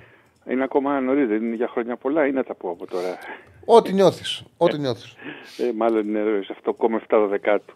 Λοιπόν, ναι, μόνο ε, Ο Βασίλης είμαι από Πειραιά, ΑΕΚ. Ε, για την ΑΕΚ πήρα έτσι να πω λίγο πιο πολύ. Όχι βέβαια μόνο και για τον Ολυμπιακό θέλω να πω, αλλά Είχαμε μιλήσει, Τσάρλι μου, και πριν από κανένα, δεν θυμάμαι πόσο καιρό, κανένα δίμηνο, τότε σου λέγα για την επίθεση της ΑΕΚ ότι είναι λίγο μονόπλευρη α, από τα πλάκια ε, και μου είχε πει τότε ότι εντάξει, αλλά ας πούμε ποιο ήταν το, το ζήτημα, έλεγες ότι ναι μεν, αλλά από τη στιγμή που ο Γκαρσία λείπει ας πούμε, ε, δεν έχει τους παίχτες για να παίξει, για να αναπτυχθεί στο κέντρο της επίθεσης το σκεφτόμουν, ξέρεις, όλο αυτόν τον καιρό και έβλεπα και τους αγώνες της ΣΑΚ κάθε φορά με αυτό το, έχοντας στο μυαλό μου αυτό. Αλλά μετά μου ήρθε ένα αντεπιχείρημα, δεν ξέρω πώς να το πω. Έχω την αίσθηση, Τσάρλι, ότι, ότι μήπως δεν είναι αυτό. Γιατί, δηλαδή, τι θέλω να πω. Ε, παιδί μου, έχει 6-7 παίχτες. Έχει Αραούχο, έχει Πόνσε, έχει Πιζάρο. έχει ακόμα, ακόμα και τον Πινέδα μπορεί να πεις, ας πούμε, έχει τον, ε, τον Τζούμπερ, δεν θυμάμαι να τον είπα. Είναι δηλαδή παίχτες οι οποίοι γκολτζίδε δεν είναι. Είναι όμως παίχτες του κέντρου, ας πούμε, του κέντρου και της επίθεσης. Έτσι, κατά βάση, εκτός από τον Πινέδα, ας πούμε, όλοι οι άλλοι είναι επιθετικοί, ας πούμε, επιθετικογενείς. Αυτό που έχω την αίσθηση ότι λείπει, χωρίς να ακυρώνω τον Αλμέιδα, τον οποίο τον, τον θέλω για πάντα στην ΑΕΚ που λέει ο λόγος, είναι ότι έχω την αίσθηση ότι είναι απλά προσανατολισμένη η επίθεση της ΑΕΚ να είναι από τα πλάγια. Δεν είναι ότι της λείπουν οι παίχτες για να μπορέσει να παίξει στο κέντρο της επίθεσης. Το βλέπα στον τελευταίο αγώνα. Δεν ξέρω αν μπορεί ακριβώς να... Ήταν μια επίθεση που έκανε που ήταν με, με τον Τζούμπερ και τον Πινέδα και βρέθηκαν ας πούμε στο κέντρο και έβλεπες ότι δεν, δεν γινόντουσαν, δεν έγινε εναλλαγή, τα χάσανε, δεν έγινε εναλλαγή της μπάλας. Και αυτό που πάλι τελικά επιμένω είναι ότι ρε παιδί μου λείπει το πλάνο, η, η, η προετοιμασία, τα, πώς το λένε, θα σου πω, ε, όταν ένα τροποντής προσπαθεί να πηγαίνει σε πολλές επιθέσεις και σε πολλές ηλικίες όπως ο Αλμίδα και βασίζεται σε πίεση ψηλά, σε ένταση, σε, σε κλεψίματα, συνήθως αυτό για παράδειγμα το παίζει, το, το παίζει παλιότερα η Bayern. Συνήθως όταν πας να φτιάξεις επιθέσεις και θες ταχύτητα, οι γρήγορες επιθέσεις γίνονται ακουμπώντα την μπάλα στα πλάγια, είτε overlap είτε ένας ένα του ακραίου ποδοσφαιριστή και γεμίζοντας την αντίπαλη περιοχή με τις κινήσεις που γίνεται από τον άξονα. Η ΑΕΚ αυτό κάνει επειδή θέλει πολλές επιθέσεις, θέλει να πιέσει τον αντίπαλο να τον κλείσει. Είναι ξεκάθαρη επιλογή η Αλμέιδα. Είτε η μπάλα να πηγαίνει αριστερά στην ποιότητα του Γκατσίνοβιτς και είτε με την ποιότητά του, είτε με ανέβασμα του αριστερού μπακ να δημιουργούν συνθήκες ώστε να φέρουν την μπάλα μέσα στην περιοχή, είτε με κίνηση του Πινέδα προς αυτή την πλευρά, όταν είναι half, και στη δεξιά πλευρά να εκμεταλλεύεται τη δυνατότητα που έχει ο Ελίασον στο ένας με ένας, να περνά τον παίκτη του και να γεμίζει με αυτόν τον τρόπο περιοχή ώστε. Τέτοιο. Ο ΙΑΚ δεν είναι μια ομάδα η οποία χτίζει τις επιθέσεις με πάρα πολλές πάσες η οποία προσπαθεί με υπομονή να φτιάξει ναι, την καλή ναι. φάση. Η ΑΕΚ θέλει, ο Αλμέιδα θέλει συχνότητα στις επιθέσεις. Mm. Ο, Λουτς, ο Γιωβάνοβιτς θέλει υπομονή και την καλή ευκαιρία. Θέλει, ψάχνει τη μία καλή ευκαιρία με υπομονή. Ενώ ο, ο Αλμέιδα θέλει με συχνότητα να λυγίσει την αντίπαλη άμυνα. Ενδιαφέρον πολύ αυτό που λες. Πολύ ενδιαφέρον. Εκεί τώρα να πω το εξής. Εκεί νομίζω λιγάκι ίσως μπορεί κανείς να αναζητήσει κι αλλού, αλλά εκεί ίσως μπορεί να αναζητήσει κανείς και τη δυστοκία, λέω εγώ τώρα της ΣΑΚ. Υπό ποια έννοια, υπό την έννοια ότι το ξέρει πια ο άλλος, δηλαδή το ξέρουν πια οι αντίπαλοι προπονητές. Οπότε, οπότε γίνεσαι με κάποιο τρόπο λίγο προβλέψιμος. Εγώ το βλέπω ας πούμε ότι ε, όσο πάνε οι αντίπαλοι είναι και πιο προετοιμασμένοι για τα πλάγια της ΣΑΕΚ. Έχω αυτή την αίσθηση τώρα, χωρίς να είμαι σίγουρος, να σου πω την αλήθεια, πιο πολύ διαστητικά τα λέω. Όχι, πάντα έτσι συμβαίνει ότι όταν κάτι το οποίο το ε, ακολουθεί μια ομάδα σε βάθος χρόνου, είναι φυσικό και ο αντίπαλος να τον γνωρίζει και να προσαρμόζεται. Είναι λογικό να συμβαίνει ναι. αυτό, αλλά εκεί προσπαθείς με την βελτίωση του πλάνου σου και αυτό να δημιουργήσεις. Ναι. Ναι, ναι, ναι. ναι. Ε, αυτό ήταν το ένα που θέλω να πω. Και το άλλο που θέλω να πω, εντάξει, έχω την αίσθηση ότι πρόβλεψη, δηλαδή ξέρεις, πραγματικά είναι αδύνατο να κάνεις το έτσι όπως έχει πάει, δηλαδή το πρωτάθλημα. Εγώ βλέπω ΑΕΚ Παναθηναϊκός και πάω χωρίς σειρά, δεν τα βάζω με ότι είναι ξέρεις, η πιο έτσι, πιθανή ας πούμε, για το πρωτάθλημα. Εγώ τον Παναθηναϊκό τον πιστεύω να σου πω την αλήθεια. Δηλαδή έχει παίξει, ε, έχει παίξει και τα διαστήματα πολύ ωραία. Αυτό το, αυτό το ημίχρονο με τον Ολυμπιακό, εγώ το ξεχνάω. Μου είχε κάνει τρομερή εντύπωση.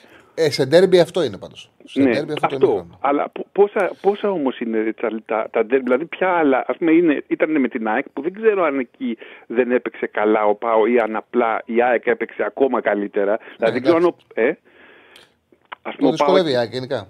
Ε, δηλαδή δεν ξέρω αν ο Παναθηναϊκός εκεί ήταν κακός, ας πούμε, με την ΑΕΚ.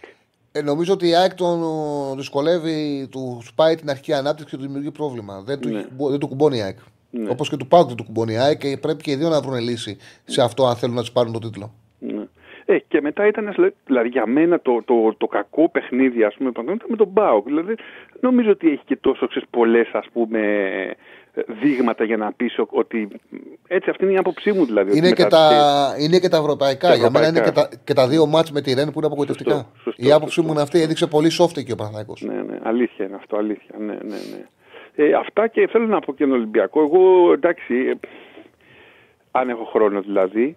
Ε, εγώ Τσάρλι, να σου πω κάτι την αλήθεια, έχω... ε, Τώρα ακούνε και οι φίλοι του Ολυμπιακού. Ε, Δεν θέλω να το πω. Έχουν, έχουν, το, το πρόβλημα του Ολυμπιακού ξεκινάει για μένα από τη δίκηση και τους, ε, τους, τη- τους, τους οπαδούς του Ολυμπιακού.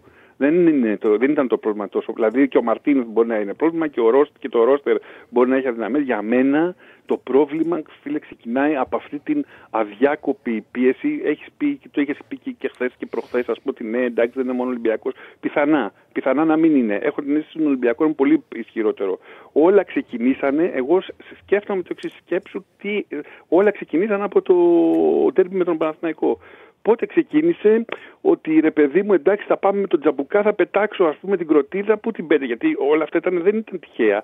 Πετάχτηκε τότε αυτή η κροτίδα η περιβόητη ας πούμε στους παίχτες του Παναθηναϊκού εκεί πέρα δίπλα. Μετά άρχισε ας πούμε το έγινε αυτό ότι ναι με τον Τζαμπουκά θα πάμε να πάρουμε το ε, πώς το λένε, θα πάρουμε ας πούμε, όλα τα υπόλοιπα παιχνίδια. Χάσαν από τον Πάουκ, τους έπιασε ψυχολογία ας πούμε, κακή, ε, άρχισαν αυτό, «Ω, δεν κάνει ο ένας, δεν κάνει ο άλλος και έχουν μπει σε μια διαδικασία, έχω την αίσθηση, από μόνοι τους. Δηλαδή ο Ολυμπιακός κα, καλά, παι- καλά παίζει, δηλαδή μου να πω ότι έπαιζε πολύ χειρότερα από όλες τις υπόλοιπες ομάδες. Μια χαρά και στο κάτω-κάτω πρώτος ήταν ας πούμε. Το- Για το Ρώστα ναι, μπορεί να είχε μια-δύο αδυναμίες ας πούμε πίσω, αλλά έχω δηλαδή την αίσθηση ότι πιο πολύ μόνοι τους το δημιουργούν ο Ολυμπιακός παρά ότι είναι αυτό καθ' αυτό πρόβλημα της ομάδας. Αλλά εντάξει, αυτό θα ούτε μπορούν να αποδειχτούν. Έφυγε ο Μαρτίνες. Εγώ, εγώ διαφωνούσα με την. Τα άκουσα αυτά που έλεγες ότι είναι για τα πλάνα του, του Μαρτίνες. Εγώ φίλε διαφωνώ με αυτές τις. Ε, Εντάξει, οκ. αυτά. Σεβαστό. Σε ευχαριστώ πάρα πολύ, φίλε μου. Άντε, Τσάρλι, πάρα καλό πολύ. μεσημέρι. Να είσαι καλά για το φίλο που λέει ότι κάνω λάθος για το Παναθηναϊκό ότι έχει πρόβλημα με την ΑΕΚ, ότι έπαιξε δύο πολύ ωραία παιχνίδια πέρυσι είναι ο Παπαρίνα. Εντάξει, η αλήθεια είναι όμως ότι στα τελευταία τέσσερα παιχνίδια με την ΑΕΚ έχει δύο ήττες και δύο ισοπαλίες. Και δυσκολεύεται πάρα πολύ να τις κάνει φάσεις. Αυτή είναι η πραγματικότητα. Δεν λέω ότι. και είναι κάτι το οποίο πρέπει να το διορθώσει. Και ο Πάουκ δυσκολεύεται πάρα πολύ με την ΑΕΚ. Ε, ο... Το ρεκόρ του έχει πολύ καλό ρεκόρ ο Αλμίδα απέναντι σε Γιωβάνοβιτς και Λουτσέσκου. Και είναι κάτι το οποίο θα πρέπει και οι δύο να το διορθώσουν ώστε να μπορούν να τους πάρουν πρωτάθλημα. Είναι μια πραγματικότητα. Γιατί βλέπουμε ότι παρότι η ΑΕΚ έχει τρομερά προβλήματα, είναι στον ένα πόντο το Παναθηναϊκό. Και είναι δεύτερη. Οπότε φαίνεται ότι στα playoff θα, πάει για... θα είναι κοντά. Αν είναι κοντά και έχει και επιστροφές και σε καλή κατάσταση είναι δεκάδα της, η ΑΕΚ με το ρεκόρ και το σερί που έχει με, τον, ε, με την ε, Παναθηναϊκό και τον ΠΑΟΚ, σίγουρα θα είναι το φαβορή. Δεν βγάζω έξω από την κουβέντα τον Ολυμπιακό για τον τίτλο. Απλά δεν έχει πρόβλημα ο Ολυμπιακός με την ΑΕΚ τόσο μεγάλο όσο έχει, η ΑΕΚ, ε, όσο έχει ο Παναθηναϊκός και ο ΠΑΟΚ. Τους ταιριάζει καλύτερα. Λοιπόν, γιατί δεν έχει κάποιο.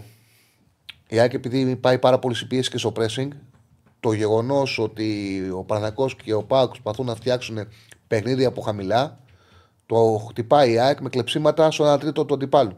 Ενώ επειδή ο Ολυμπιακός δεν έχει τέτοιο χαρακτηριστικό στο παιχνίδι του, πολλές φορές την αφήνει να. Όπως έχει συμβεί το, στα τελευταία παιχνίδια, την αφήνει να έχει την μπάλα και την χτυπάει αυτός με αντεπιθέσει. Την πάει κόντρα στο παιχνίδι της. Ε...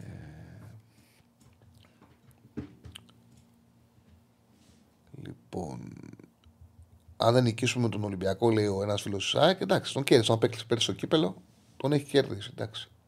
Δεν θέλω για τον τίτλο ξεφτύλα. Εντάξει. Αυτά είναι βλακίες.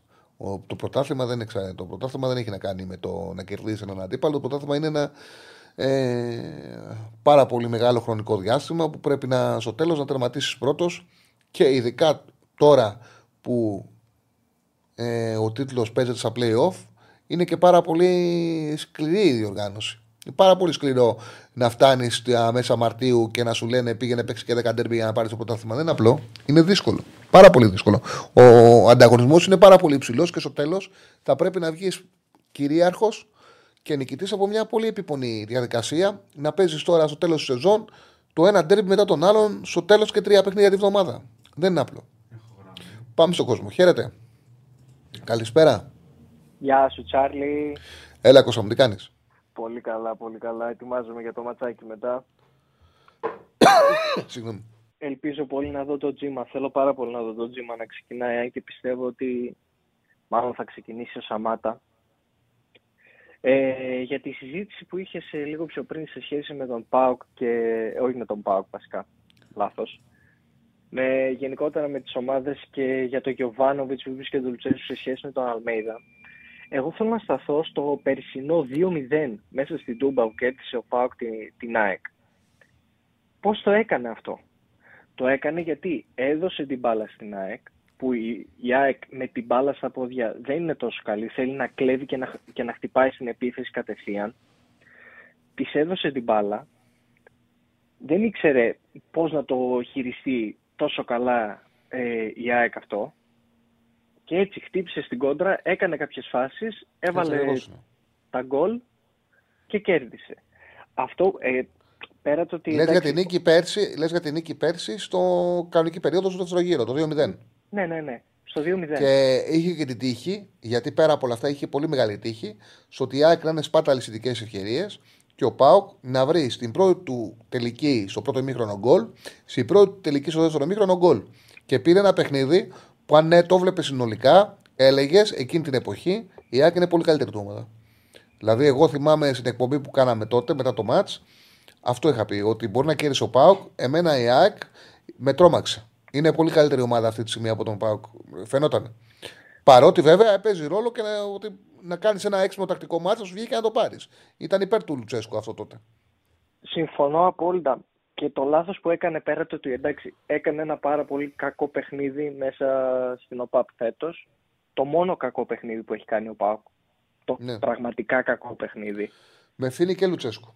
Που είναι αυτή τη στιγμή καβάλας στο άλογος. Σε αυτό το μάτσο είχε και ευθύνη και ο Λουτσέσκου μεγάλη. Και για αυτόν τον λόγο εκείνη τη βδομάδα έχει δεχτεί τεράστια κριτική η, η, τακτι... Μα η τακτική που είχε ήταν εντελώς λαθασμένη. Δεν μπορείς να κάνεις αργό build-up από πίσω σε μια ομάδα η οποία τρίβει τα χέρια της όταν βλέπει ότι η μπάλα είναι πίσω και μπορεί να περσάρει ψηλά.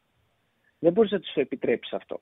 Και ο Λουτσέσκου το έδωσε στο πιάτο τακτικά, σύν ότι ήταν χάλια η ομάδα ε, από πάρα πολλές απόψεις, δηλαδή από το στήσιμό της, το ότι έβαλε για κάποιο λόγο ανεξήγητο τον Άσμπερ και δεν έβαλε το κουλιαράκι. Δηλαδή έκανε, συγγνώμη, έκανε πάρα πολλά λάθη σε εκείνο το παιχνίδι. Ήταν όλο λάθος και φάνηκε. Αλλά σε γενικές γραμμές ο Λουτσέσκου έχει αρχίσει λίγο να αλλάζει το παιχνίδι του και αυτό που είχαμε πει πιστεύω ότι ο κομβικός ρόλος, ε, ο κομβικός λόγος που γίνεται αυτό είναι ο Τάισον.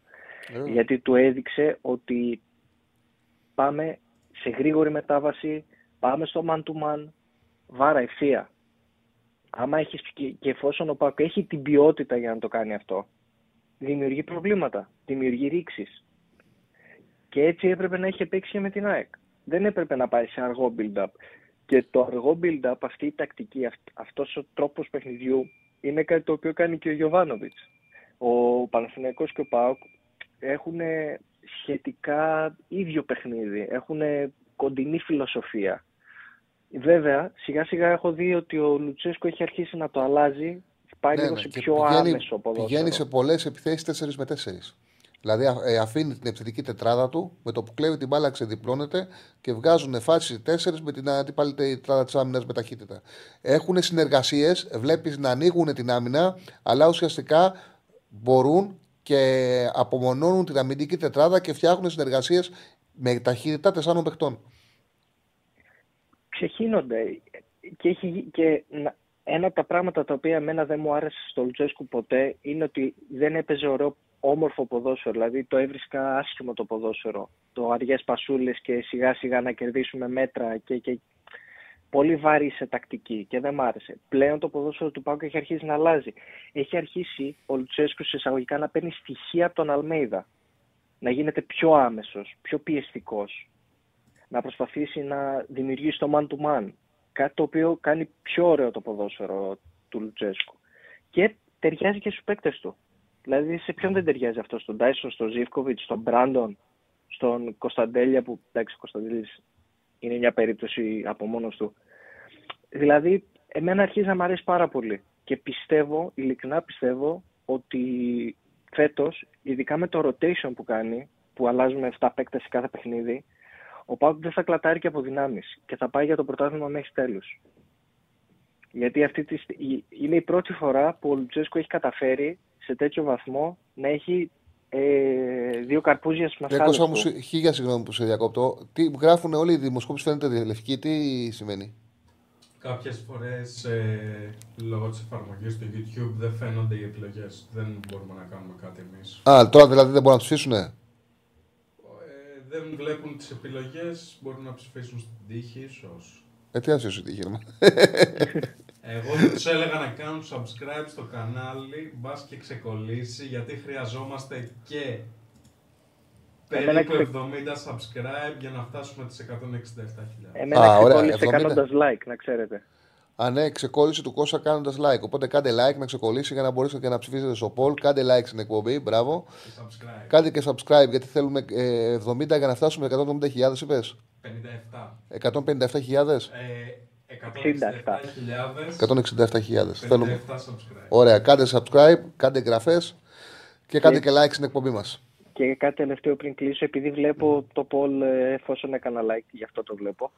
Βλέπω ότι ο Μπρινιόλη και ο Κοτάρσκι είναι μαζί ε, 38-38%. Εγώ θα έλεγα ότι φέτος είναι ο Κοτάρσκι. Έχει δείξει καλύτερα πράγματα. Όχι φέτος, πρώτο γύρος είναι. Πρώτος Ε, γύρος. φέτος ως τώρα εννοώ, ναι. Στον πρώτο γύρο. Έχω, ε, ο Κοτάρσκι έχει κάνει πολύ μεγάλα μάτια. Νομίζω ότι αν ε, το λέγαμε τρεις αγωνιστικές πιο πριν, θα ήταν ξεκάθαρο Μπρινιόλι. Τώρα, επειδή μετράει η τελευταία εικόνα, είναι αυτό το η ισοψηφία και δίνει το δικαίωμα σε κάποιον να πει ότι είναι ο Κοτάρσκι, γιατί στο μυαλό υπάρχει και η καλή τελευταία εικόνα του Κοτάρσκι με την Άιντραχτ. Ο Κοτάρσκι, άμα θυμί- αν θυμάσαι, στα παιχνίδια με ΑΕΚ, σε εκείνο το πακέτο παιχνιδιών, δεν ήταν στα καλύτερά του. Τώρα πατάει καλά. Δηλαδή τώρα είναι πάλι που, που, τώρα που ανεβαίνει. Καταλαβαίνω όμως ότι αυτή τη στιγμή η αίσθηση που υπάρχει είναι ότι ήσουν να είναι λίγο πιο μπροστά ο Κοτάρσκι. Για μένα και οι επιστρέφει σε δύο φόρμα. ομάδες έχουν πολύ καλούς θεματοφύλακε. Και είναι θέμα περίοδου. Πιο πλήρης, κατά την άποψή μου, είναι ο Μπρινιόλ. Είναι πιο πλήρης θεματοφύλακα. Ε, Χωρίς να σημαίνει τίποτα, γιατί ο Κοτάρσκι είναι η δεύτερη του σεζόν που κάνει σε μια ομάδα βασικός. Και δείχνει ότι έχει τεράστια περιθώρια εξέλιξη και βελτίωσης και μπράβο στον Πάουκ που είδε ένα ταλέντο και είπε: Έλα σε εμάς από μικρή ηλικία, θα σε κάνουμε σε 22 σου χρόνια βασικό τερματοφύλακα και τώρα κερδίζει από αυτή την επιλογή του. Πετάει. Λοιπόν, αυτά από μένα. Καλή συνέχεια. Σε ευχαριστώ. Σε ευχαριστώ πολύ. Κάντε Κώστα. όλοι like. Γεια σου, Πεχτάρα Στέφανε. Γεια σου, Μάγκα. Να σε καλά. Είναι πολύ σημαντικές τέτοιε αποφάσεις να παίρνουν ομάδες. Δηλαδή, πέρυσι ήταν μια ψαγμένη κίνηση που σίγουρα είναι αντικειμένο και σκάουτινγκ. Ο Κοτάρσκι ήταν θεματοφύλακα ο οποίος είχε προσόντα, όμως ποτέ καμία ομάδα δεν του δώσει την ευκαιρία να πει, γιατί πέρυσι ήταν 22, τώρα είναι 23, να πει ότι ξεκινάμε με σένα κάτω τα δοκάρια. Έψαχνε την ευκαιρία του, ο Πάουκ του την έδωσε. Έκανε μια καλή χρονιά πέρσι και φέτος τον βλέπουμε ότι ανεβαίνει πάρα πολύ επίπεδο ο Πάουκ δεν μπορεί να παίξει όπως ο Αλμίδα, δεν έχει τα χάφ να το κάνει αυτό ακόμα. Είναι θέμα προπονητή, δεν είναι θέμα να έχεις τους παίκτες. Ο κάθε προπονητής επιλέγει. Ο Αλμίδα έχει αυτή την φιλοσοφία, αυτή την τακτική. Την, ε, δεν ήταν ένας προπονητή ο Αλμίδα ο οποίος πήγε, είδε τους παίκτες και είπε θα παίξουμε έτσι. Ο Αλμίδα ήρθε στην ΑΕΚ, είπε το τι ποδοσφαίρο θα παίξει και έψαχνε να βρει πώς θα, θα στήσει τους ποδοσφαιριστές του με ποιον τρόπο ώστε να μπορέσουν να εφαρμόσουν το ποδόσφαιρο έντασης ψηλά το ποδόσφαιρο πίεσης ψηλά. Και για να το κάνει, πήρε τον Αραούχα από center for, τον πήγε πίσω από τον center for, πήρε τον Λιβάη από δεξί εξτρέμ, τον πήγε center for, έφερε τον Πινέδα δίπλα σε έναν κεντρικό χάφ, έμαθε τους στόπερ να παίζουν άμυνα πιο ψηλά, έκανε ένα σωρό πράγματα για να μάθει την ομάδα του να παίζει αυτό το ποδόσφαιρο. Είναι ξεκα... ξεκάθαρο. Δεν είναι θέμα παιχτών. Ούτε ο Γιωβάνοβιτς ούτε ο Λουτσέσκου είναι προπονητές με φιλοσοφία. Που άλλο πράγμα είναι Εντάξει, μπορεί ένας παίκτη να σε κατευθύνει κάπως όπως για παράδειγμα τον Τάισον, τον Λουτσέσκου. Δεν του αλλάζει τη φιλοσοφία. Απλά σου λέει ότι έχω το δικαίωμα να αφήσω και μια ελευθερία στην ομάδα μου, να την κάνω λίγο, να αφήσω λίγο να γίνει και πιο άμεση. Παρότι εγώ θέλω την μπάλα που χαμηλά και να χτίζουμε. Επειδή βλέπω ότι οι παίκτες μπορούν να είναι και πιο άμεση στις επιθέσεις τους, να έχουν γρήγορη μεταφορά μπάλας, δεν θα του φρενάρω. Εγώ, άμα είσαι καλός προπονητής και ακομπλεξάριστο, ασφαλώς δεν θα του φρενάρει στην ομάδα. Έλα μωρέ, μην μου βάζεις να πω γνώμη για συνάδελφο. Για όνομα του Θεού. Δεν θα το κάνω ποτέ αυτό. Λοιπόν. Ε, Κοτάρι πάνω από 10. Ναι. Νομίζω ότι έτσι όπως είναι πλέον η αγορά του ποδοσφαίρου δεν έχει κανένα νόημα να πουλάνε οι ομάδες σε χαμηλά λεφτά. Εκτός εκτός, αν δεν έχουν συμβόλαιο μαζί τους και καταλαβαίνουν ότι δεν θα πάρουν, δηλαδή χαμηλά θα πιέσουν, θα πουλήσει μια ομάδα όταν έχει ένα παίκτη που δεν έχει συμβόλαιο. Καταλαβαίνει ότι δεν, τα, δεν πρόκειται να ανανεώσει το συμβόλαιο, ούτε καλή την πίστη, γιατί πολλές φορές γίνονται ανανεώσεις με τον εξής τρόπο. Σε αναδείξαμε, είσαι στην ομάδα μας όσα χρόνια, οπότε τελειώνει το καλοκαίρι. Όμως για να μην μας πιέσουν, θα σε δώσουμε. Α κάνουμε Α βάλουμε ένα συμφωνητικό ότι με 10 εκατομμύρια ευρώ σε πουλάμε και ανανεώσουμε για άλλα 2-3 χρόνια τουλάχιστον να πάρουμε αυτά τα λεφτά. Ο παίκτης καταλαβαίνει ότι με αυτά τα λεφτά θα φέρει πρόταση. Οπότε επειδή έχει και καλή σχέση με την ομάδα του, δέχεται να ανανεώσει το συμβόλαιο και ουσιαστικά είναι μια ανανέωση που αυτόματα πολλές φορές διαφημίζεται κιόλας, αλλά στην πραγματικότητα είναι ανανέωση για πώληση και όχι ανανέωση για να μείνει ο παίκτης. Τώρα ο συγκεκριμένος ο Κοτάρσκι έχει συμβόλαιο με τον Πάουκ μέχρι το 28. Ναι, άλλα 4 χρόνια. Έχει μέχρι το 28. Οπότε δεν έχει κανένα λόγο αυτή τη στιγμή ε, ο Πάοκ να πιεστεί για να το πουλήσει. Και πάνω σε αυτό και θα πάμε στο φίλο. Πάνω σε αυτό για παράδειγμα. Διάβαζα την προηγούμενη εβδομάδα. Γράφοντα, πώς λέει η Άιντραχτ, λέει. Αδιαφορεί για τον Παναγό και ήταν και σε μεγάλα γράμματα ήταν στο site. Λέω, τι λένε οι άνθρωποι, τρελή είναι. Αδιαφορεί για τον Παναθηναϊκό, λέει και μιλάει μόνο με τον Ιωαννίδη. Τι λέτε. τι λέτε τώρα, σου μιλάτε σοβαρά. Τι, τι είναι αυτό με τον Παναθηναϊκός να έχει συμβόλαιο μέχρι το 27. Δεν είναι αυτό, θα και λογική να τελειώνει του Ιωαννίδη το συμβόλαιο του χρόνου, να έχει, του γράφτε το με μεγάλα γράμματα. Διαφορία το Παναθηναϊκό μιλάει με τον Ιωαννίδη. Ακόμα και το 25 ρε παιδί μου θα ασκήσει πίεση. Αν μιλάει με τον Ιωαννίδη, τα βρήκαμε τον Ιωαννίδη. Σε 1,5 χρόνο τελειώνει το συμβόλαιό μου να πει ο Ιωαννίδης. Δεν ε, θα ανανεώσω. Πότε έχετε να με πουλήσετε ή τώρα το καλοκαίρι. Γιατί μετά σε 1,5 χρόνο θα μείνω ελεύθερος. Μεγάλο διάστημα. Αλλά να πω, OK. Okay, με συμβόλαιο μέχρι το 27 δεν μιλάει η Άιντραχτ με τον Παναθηναϊκό. Τι μέχρι να μιλήσει. Ανοίξει το παίκτη, ανοίξει την ομάδα μέχρι το 27. Αν θέλετε να πάρετε τον Ιωαννίδη, θα πληρώσετε τον Παναθηναϊκό. Είναι ξεκάθαρο. Όπως και το Κοτάρσκι μέχρι το 28 θα πληρώσετε τον ΠΑΟΚ να πάρετε το Κοτάρσκι. Αλλιώ δεν γίνεται. Πάμε στο φίλο. Χαίρετε. Καλησπέρα. Καλησπέρα, είμαι. Ναι, φίλε μου. Ε, Αλέξη Πάουκ. Έλα, Αλέξη, τι κάνεις; Μια χαρά εσείς. Ενικό, ενικό πάω κάρα. Μια χαρά εσύ. Έλα, πάμε. Λοιπόν, θα συμφωνήσω με τον προηγούμενο. Ο Τσέσκου παίζει από τη δεύτερη διετία του στον Πάουκ το πιο όμορφο ποδόσφαιρο και πιστεύω και το πιο αποτελεσματικό. Ο Πάουκ είναι σοβαρός διεκδικητής του τίτλου αντίθεση με τα δύο προηγούμενα χρόνια και με ένα δεξί μπακ τον Ιανουάριο που οι φήμες λένε τα δημοσιεύματα ότι είναι ο Williams Κρουζέρο ε, και ένα center back. Οι προσδοκίες και, και το ποσοστό για την κατάκριση του πρωταθλήματος ανεβαίνει περισσότερο. Ο Λίρατ από ό,τι λένε πάει για Πανσεραϊκό. Ο Βιρίνη είναι 36 χρονών, οπότε δεξί μπακ θέλουμε σίγουρα. Ε, ναι, εννοείται. Και δεν νομίζω ότι υπάρχει περίπτωση να μην αποκλειστεί, να μην αποκτηθεί η δεξί μπακ. Δεν νομίζω. συγγνώμη, συγγνώμη, παιδιά, είμαι λίγο άρρωστος. Τώρα για τους υπόλοιπους διεκδικητές, θεωρώ τον Πάοκ καλύτερη ομάδα από τον Ολυμπιακό.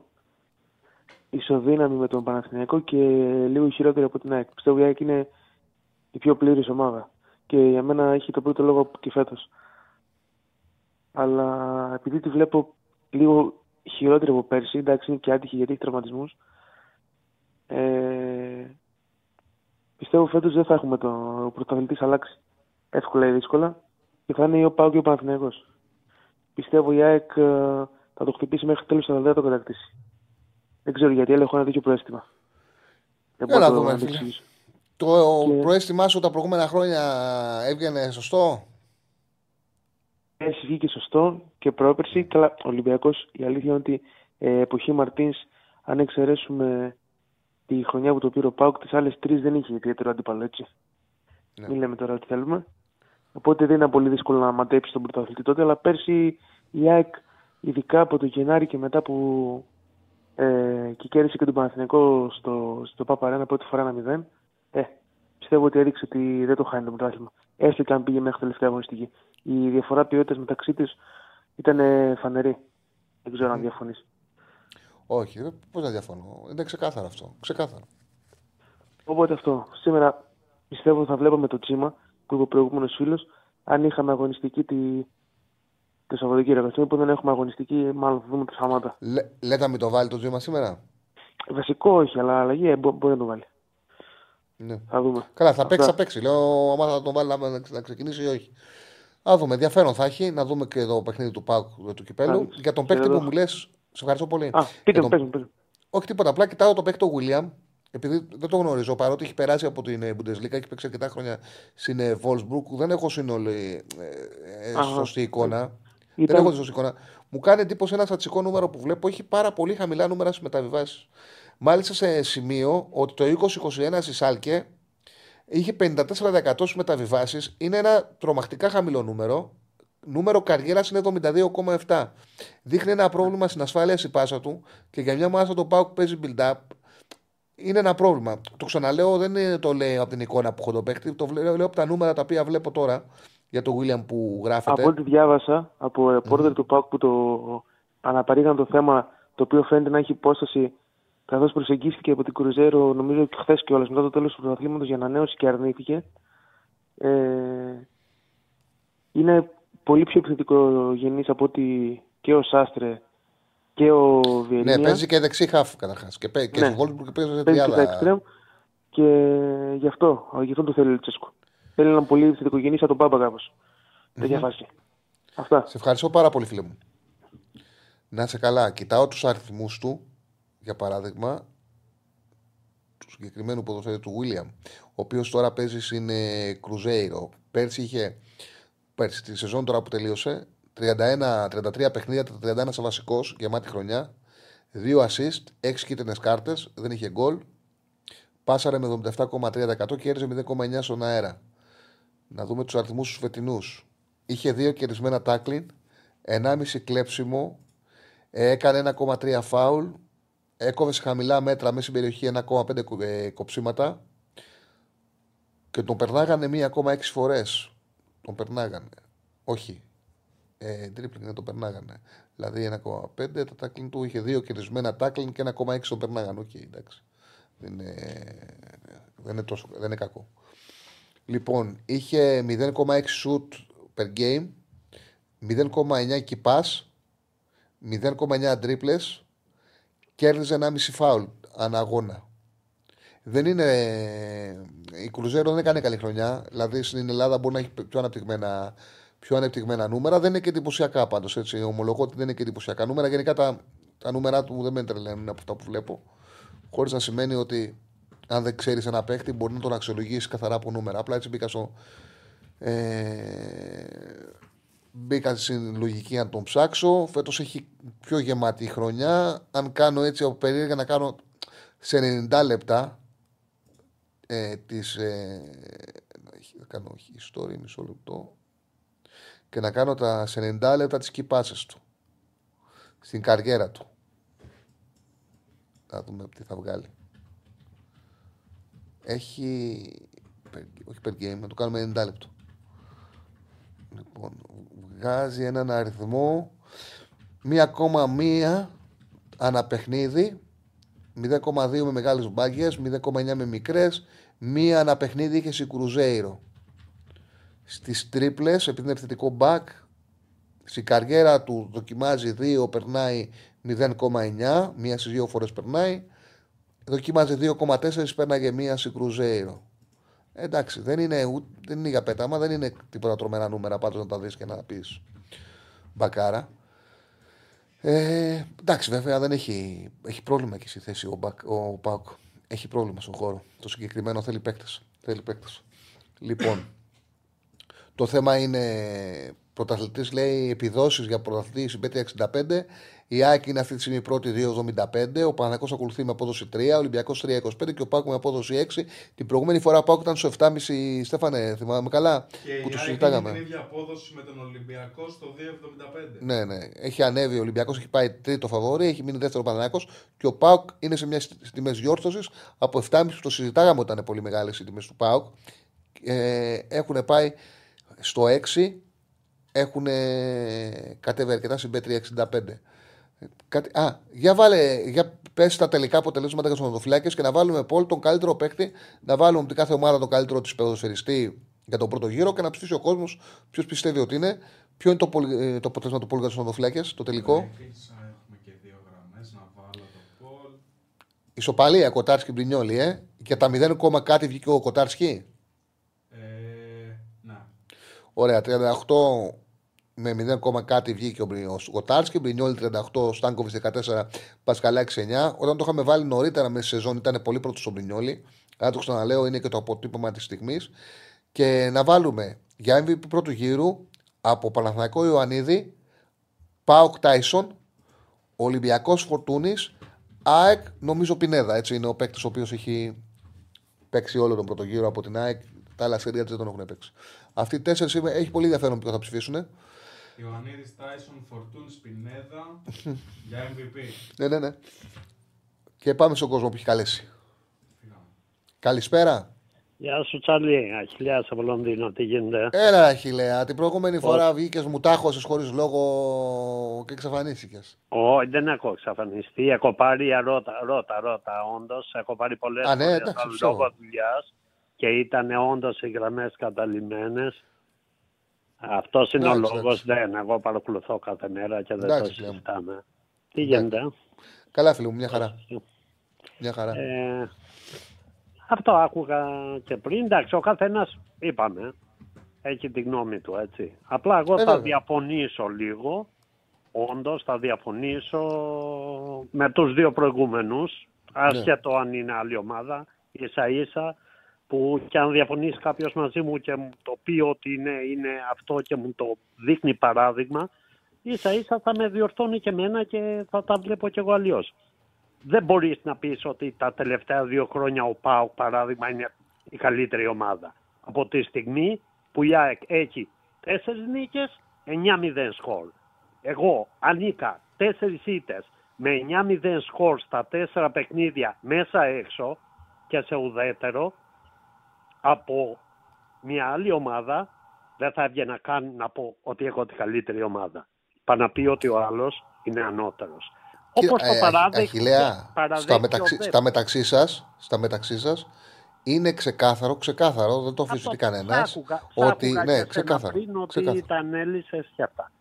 Το ίδιο πάμε και με το Παναθέκο. Ο Παναθέκος έχει ξεκάσει από πότε έχει κερδίσει την ΑΕΚ. Έχει κερδίσει ένα 2-1 με δύο μαϊμού πέναλτι και αυτό ήδη ο λόγος, ο λόγος που έφυγε ο άλλος στην Τουρκία, να μην πω όνομα, ήταν γιατί παραδέχτηκε σε κάμερα ότι τα δύο πέναλτι που πήρα δεν υπήρχαν. Ούτε στα Δεν, Γιάννενα, παραδεχ... δεν παραδεχτήκε έτσι. Δεν Παραδέχ- παραδεχτήκε έτσι. παραδέχτηκε Δεν είπε αυτό το λέει πράγμα. Ο Κουρμπέλης ότι αυτό πήρα το οποίο πέ- είπε. Πήρα πέναλτι, πήρα πέναλτι είπε, Δεν είπε- που δεν, δεν Ο υπήρχε. Κουρμπέλης δεν είπε αυτό το πράγμα. Ο Κουρμπέλης Ε. αυτό που είπε είναι στο, μετά το μάτι με τον Παζιάννενα.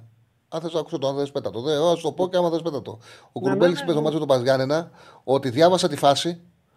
Κατάλαβα ότι θα, θα σηκώσει το πόδι του για να χτυπήσει την μπάλα Από αμυντικός. πού, αφού ήταν με πλάτη. Αφού ήταν με πλάτη. Ο άλλος Αυτό την- είπε, την- εγώ σου λέω το τι είπε. πόδι Του, ο Και άλλος πήγα- το πόδι ρε του φίλε, εγώ το σου λέω τι έχει περάσει είπε. από πίσω. Εγώ σου λέω Anyway. ότι είπε, μην μου κάνεις ανάλυση τη φάση. Και λέει, Ναι, ναι. πήγα για να, για να πάρω το πέναλτι.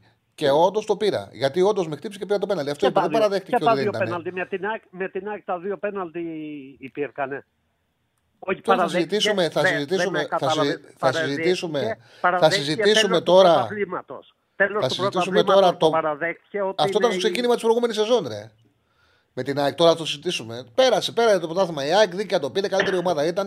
Τελείωσε αυτό. Ναι, τέλος, τέλος. Any- Anyway, το ζητούμενο, το ζητούμενο ποιο είναι; Όταν οι δύο ομάδες που ακολουθούν, που εγώ πιστεύω πάλι, γιατί ο- αν πάμε λίγο-λίγο στον Ολυμπιακό που όντως θέλω να το πω αυτό, ο Ολυμπιακός έκανε τεράστιο λάθος που έδιωξε ένα προπονητή με 9-1-0.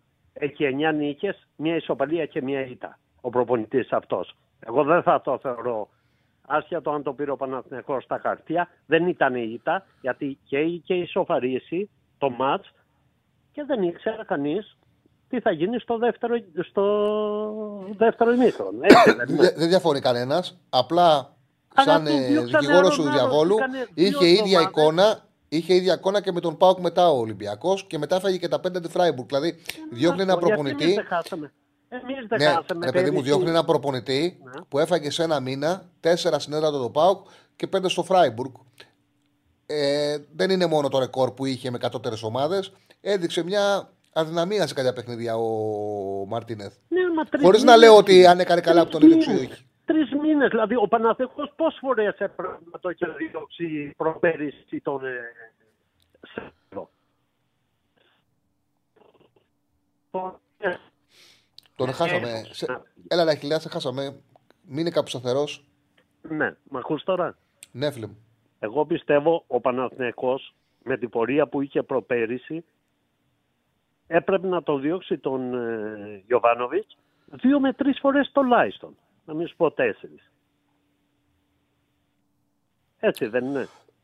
Δέκα Διαφορετικά ήττες. μαγαζιά, Δηλαδή, αν διαφορετικές κάνεις- συνθήκες. Αν κάνεις 10 ήττες, αν κάνεις 10 ήττες ο Ολυμπιακός υπάρχει περίπτωση να κάνει 10 ήττες. Αυτό σημαίνει, κατά τη δική μου γνώμη, ότι αυτοί οι άνθρωποι γενικά μιλάω και για τους οπαδούς και για τη διοίκηση και για όλους. Αυτή είναι η γνώμη μου και δεν θα μου την αλλάξει κανείς. Δεν μπορούν να δεκτούν ότι υπάρχει και ο αντίπαλος. Υπάρχει και η άλλη ομάδα. Και μια στιγμή μπορεί οι άλλες ομάδες να πάρουν και αυτοί τα πάνω τους. Και να σε κερδίσουν και μέσα και έξω και δύο χρονιές συνεχόμενα και τρεις. Γιατί μιλάμε για ποδόσφαιρο. Και πρέπει να παραδεκτούμε όταν χάνουμε, όπως λέμε όλοι, και οι καπιοί και οι καποί. Εννοείται. Μπορεί η Άκη ήταν πολύ καλύτερη από τον Ολυμπιακό, χάσαμε ένα τρία. Ναι, χάσαμε ένα τρία. Και το πρώτο παιχνίδι εντός έδρας. Δεν τρέχει τίποτα. Πήγαμε στο δεύτερο γύρο και πήραμε ένα τρία εκεί και πήραμε πρωτάθλημα με αυτό. Δηλαδή πρέπει να παραδεκόμαστε και όλοι μας ότι, έλα να σου πω, και η ήττα είναι μέσα στα παιχνίδια. Και θα χάσουμε αυτό που σου είχα πει. Θυμάσαι, δηλαδή η κουβέντα μας η πρώτη ήταν αυτή. Έτσι είναι το ποδόσφαιρο. Μια θα γελάς, μια θα στεναχωριέσαι. Και αν το κρατήσουμε μέχρι εκεί, δηλαδή να μην φτάνουμε σε σημεία τώρα και το έχουν κάνει όλοι μούγα, φτάνουν σε σημείο να απειλούν ε, εγώ, εγώ προσωπικά, αν γινόταν εδώ, εδώ που μένω, αν γινόταν Και ολοκλήρωσε, αυτό το πράγμα, Χιλιά, και ολοκλήρωσε. αυτή η ομάδα, αυτή η ομάδα, δηλαδή αν το έκανε αυτό, ας το κάνει αύριο, ας το κάνει αύριο εδώ άμα είναι μάγας. Ας το κάνει στην Νότια Φόρες να πάει να απειλήσει ε, διαιτητή. Από Χιλιά, μου τη ευχαριστώ χώρα πολύ, ε. θα τον εδιώξουν. Από τη χώρα θα φύγει, θα πάει η Πορτογαλία μετά πες. Σε ευχαριστώ, Α, Χιλιά. μου. παναθεμάτων. Λοιπόν, Να είσαι καλά. να Να είσαι καλά. Γεια σου, γεια σου, Χιλιά. Λοιπόν, ε, έχουμε γραμμή; Α, έπεσε ο άλλος φίλο, εντάξει. Οκ. Δεν έχουμε γραμμή. Έχουμε 25 λεπτά. Ποιο θέλει να καλέσει να καλέσει να βγει κατευθείαν στον αέρα. 2-10-22-05. 4-4-4 το τηλεφωνικό μας κέντρο. Πώς ξεκίνησε το Πολ με τον MVP. Έχω πε- περίεργα να δω ποιο θα ψηφίσει ο κόσμος. Ιωαννίδης 38%, Φορτούνης 27%, Τάισον Πινέδα 18% και οι δύο. Έριξες ψήφο εσύ; Εγώ το έριξα ε, Φορτούνη. Εγώ θα ψήφιζα Τάισον. Καταλαβαίνω πώς θα ψηφίσει η Φορτούνα. Εγώ το ρίχνω ένα Τάισον. Γιατί είναι, μου, μου φαίνεται καταδικημένο από το ποσοστό του. Είναι για παραπάνω. Τον έχει μεταμορφώσει τον Πάοκ.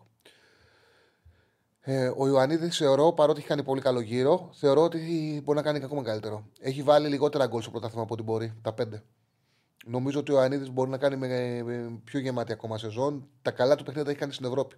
Απλά τον βλέπει ο κόσμος αθλητικά πρωτάθλημα Ευρώπη και τον έχει, δεν είναι ο καλύτερος παίκτης, κατά την άποψή μου, ο Ιωαννίδης του πρωταθλήματος, παρότι είναι σε τρομακτική κατάσταση. σω να είναι μέχρι τώρα όσον έχουμε δει. Πρωτάθλημα και Ευρώπη με- μαζί. Απομονώνοντας όμως το πρωτάθλημα δεν είναι ο Ιωαννίδης. Κατά την άποψή μου, απομονώνοντας το πρωτάθλημα. Πάμε στον κόσμο. Χαίρετε. Καλησπέρα, φιλέ. Καλησπέρα. Γεια σου Τσάρλι. Γεια σου, φιλέ. Ο Ιωακήμ είμαι, είμαι ΑΕΚ. Έλα, Γιακίμ. Ε, θα πάω μια εβδομάδα πίσω. Δεν είχα πάρει τηλέφωνο γιατί ήμουν Αθήνα, τώρα γύρισα. Ναι. Στο ΑΕΚ Brighton. Πάμε. Προσπαθούσα να στεναχωρηθώ τόσο πολύ που χάσαμε από την εικόνα που χάσαμε. Αλλά δεν μπορούσα να στεναχωρηθώ γιατί δεν έχω ξαναδεί κάτι τέτοιο. Το να παίζει έτσι η ομάδα. Και αυτό δεν μετράει, γιατί ο χρόνος είναι με την εικόνα. Ο χρόνος είναι με την ομάδα και με τον τρόπο που παίζεις θα πάει μαζί του.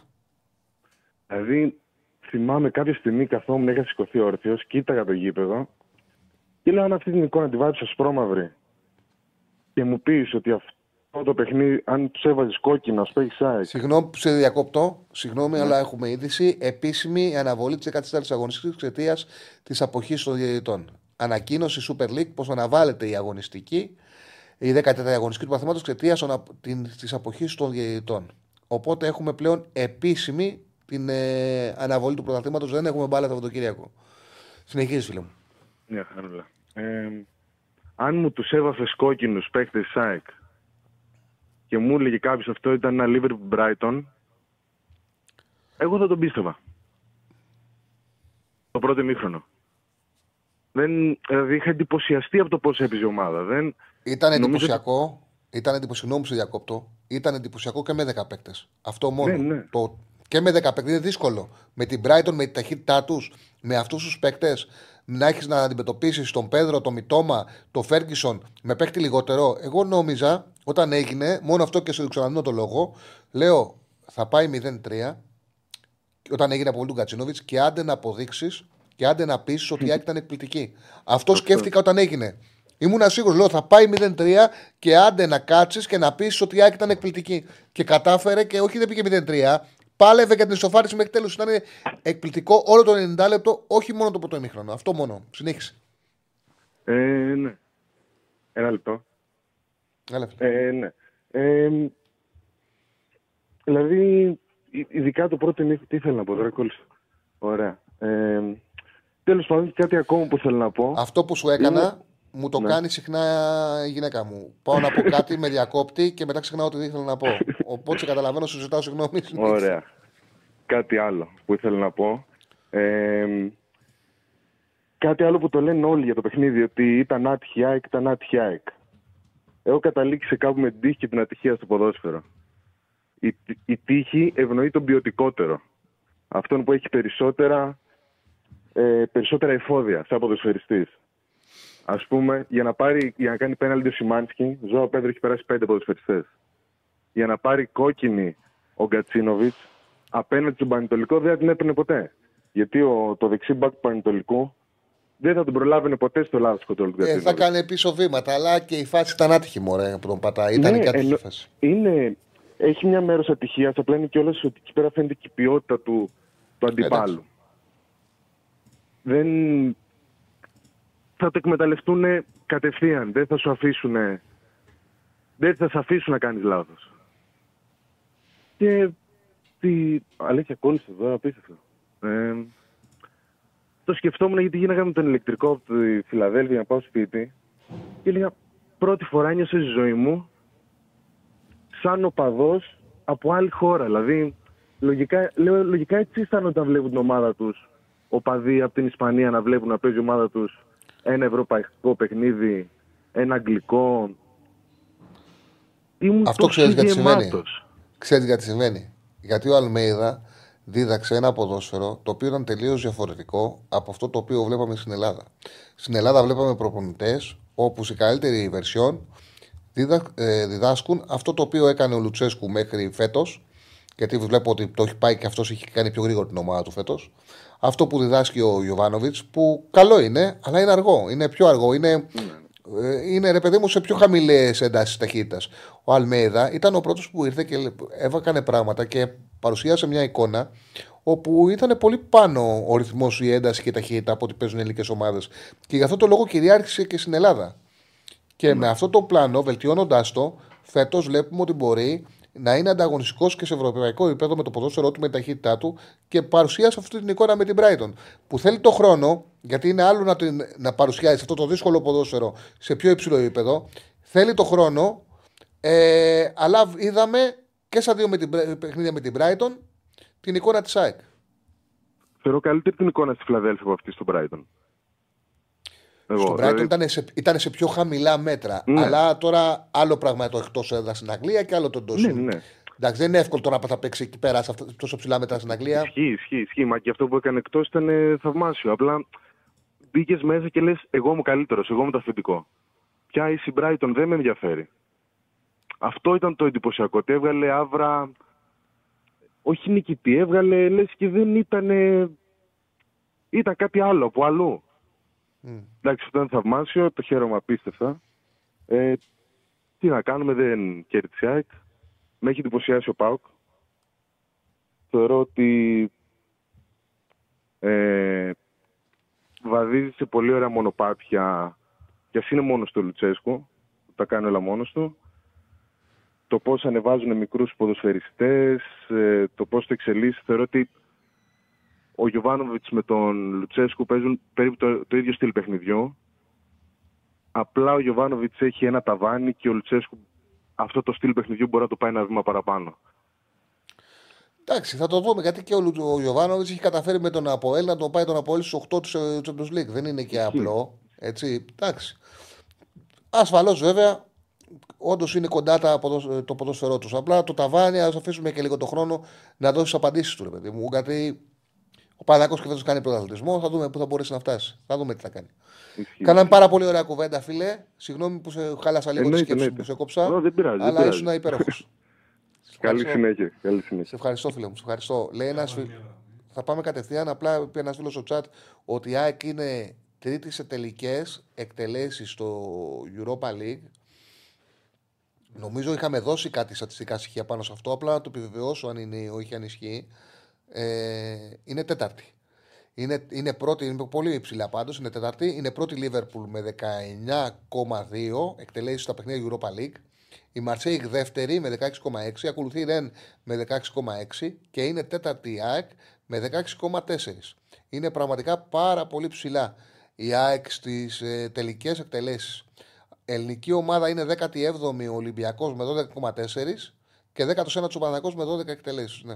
Και αυτό είναι κάτι το οποίο δείχνει την ε, συχνότητα, γιατί αυτό έχει να κάνει με το ποδόσφαιρό τους. Δεν είναι απο- απα- ε, απαραίτητο, αλλά είναι η νοοτροπία του Αλμέιδα, όπου θέλει η ομάδα του να πηγαίνει σε συχνότητα σε τελικές. Ενώ ο Ιωβάνοβιτ, για παράδειγμα, θέλει να φτιάχνει πιο καθαρή ευκαιρία. Και γι' αυτό το λόγο, για παράδειγμα, στον στόχο η ΑΕΚ έχει πολύ μικρότερο νούμερο, έχει 5. Δηλαδή με 16,4 τελικές έχει 5 στον στόχο. Ενώ για παράδειγμα ο Παναθηναϊκός, α, ο Παναθηναϊκός έχει 12,8 από τους λιγότερους. Και ο Ολυμπιακός 2,8 2,8 και ο Παναθηναϊκός ο Ολυμπιακός από τα μικρότερα νούμερα είναι στην 28η θέση. Τη μοιράζονται σε 32 ομάδες στι τελικέ στον στόχο. Πάμε στον επόμενο. Καλησπέρα. Καλησπέρα. Ακούς, Έλα, φίλε μου, ναι. Αντώνη Σάκ, τι γίνεται; Έλα, Αντώνη. Καλά, καλά, μια χαρά. Ε, διάβασα και εγώ τα νέα τώρα. Ήμουνα στη δουλειά, θα την ακούσω την εκπομπή σε επανάληψη μετά. Να είσαι καλά. Ε, αφού παίρνω συχνά, ξέρεις, δεν τη χάνω, μου αρέσει πολύ. Ε, Να είσαι καλά. νομίζω η ΑΕΚ είναι αρκετά ευνοημένη από την αναβολή της αγωνιστικής. Πιστεύω ότι χρειαζόταν. Η ΑΕΚ. Ναι, ναι. Να κάνουν προπονήσεις ο Λιβάη πολλές, να κάνει ο Κάλνες. Ο Κάλνες εντάξει δεν είναι και στην Ευρώπη. Να κάνει ο Γαλανόπουλος πολλές προπονήσεις, να κάνει ο Ραούχο. Να δουλέψει πάνω στον Άγιαξ ε, στην τακτική του, στο σχέδιο, να δουν τα βίντεο κτλ. Νομίζω είναι. την- Το ήθελε η ΑΕΚ με την κατάσταση που είναι με τους τραυματισμούς. Ο...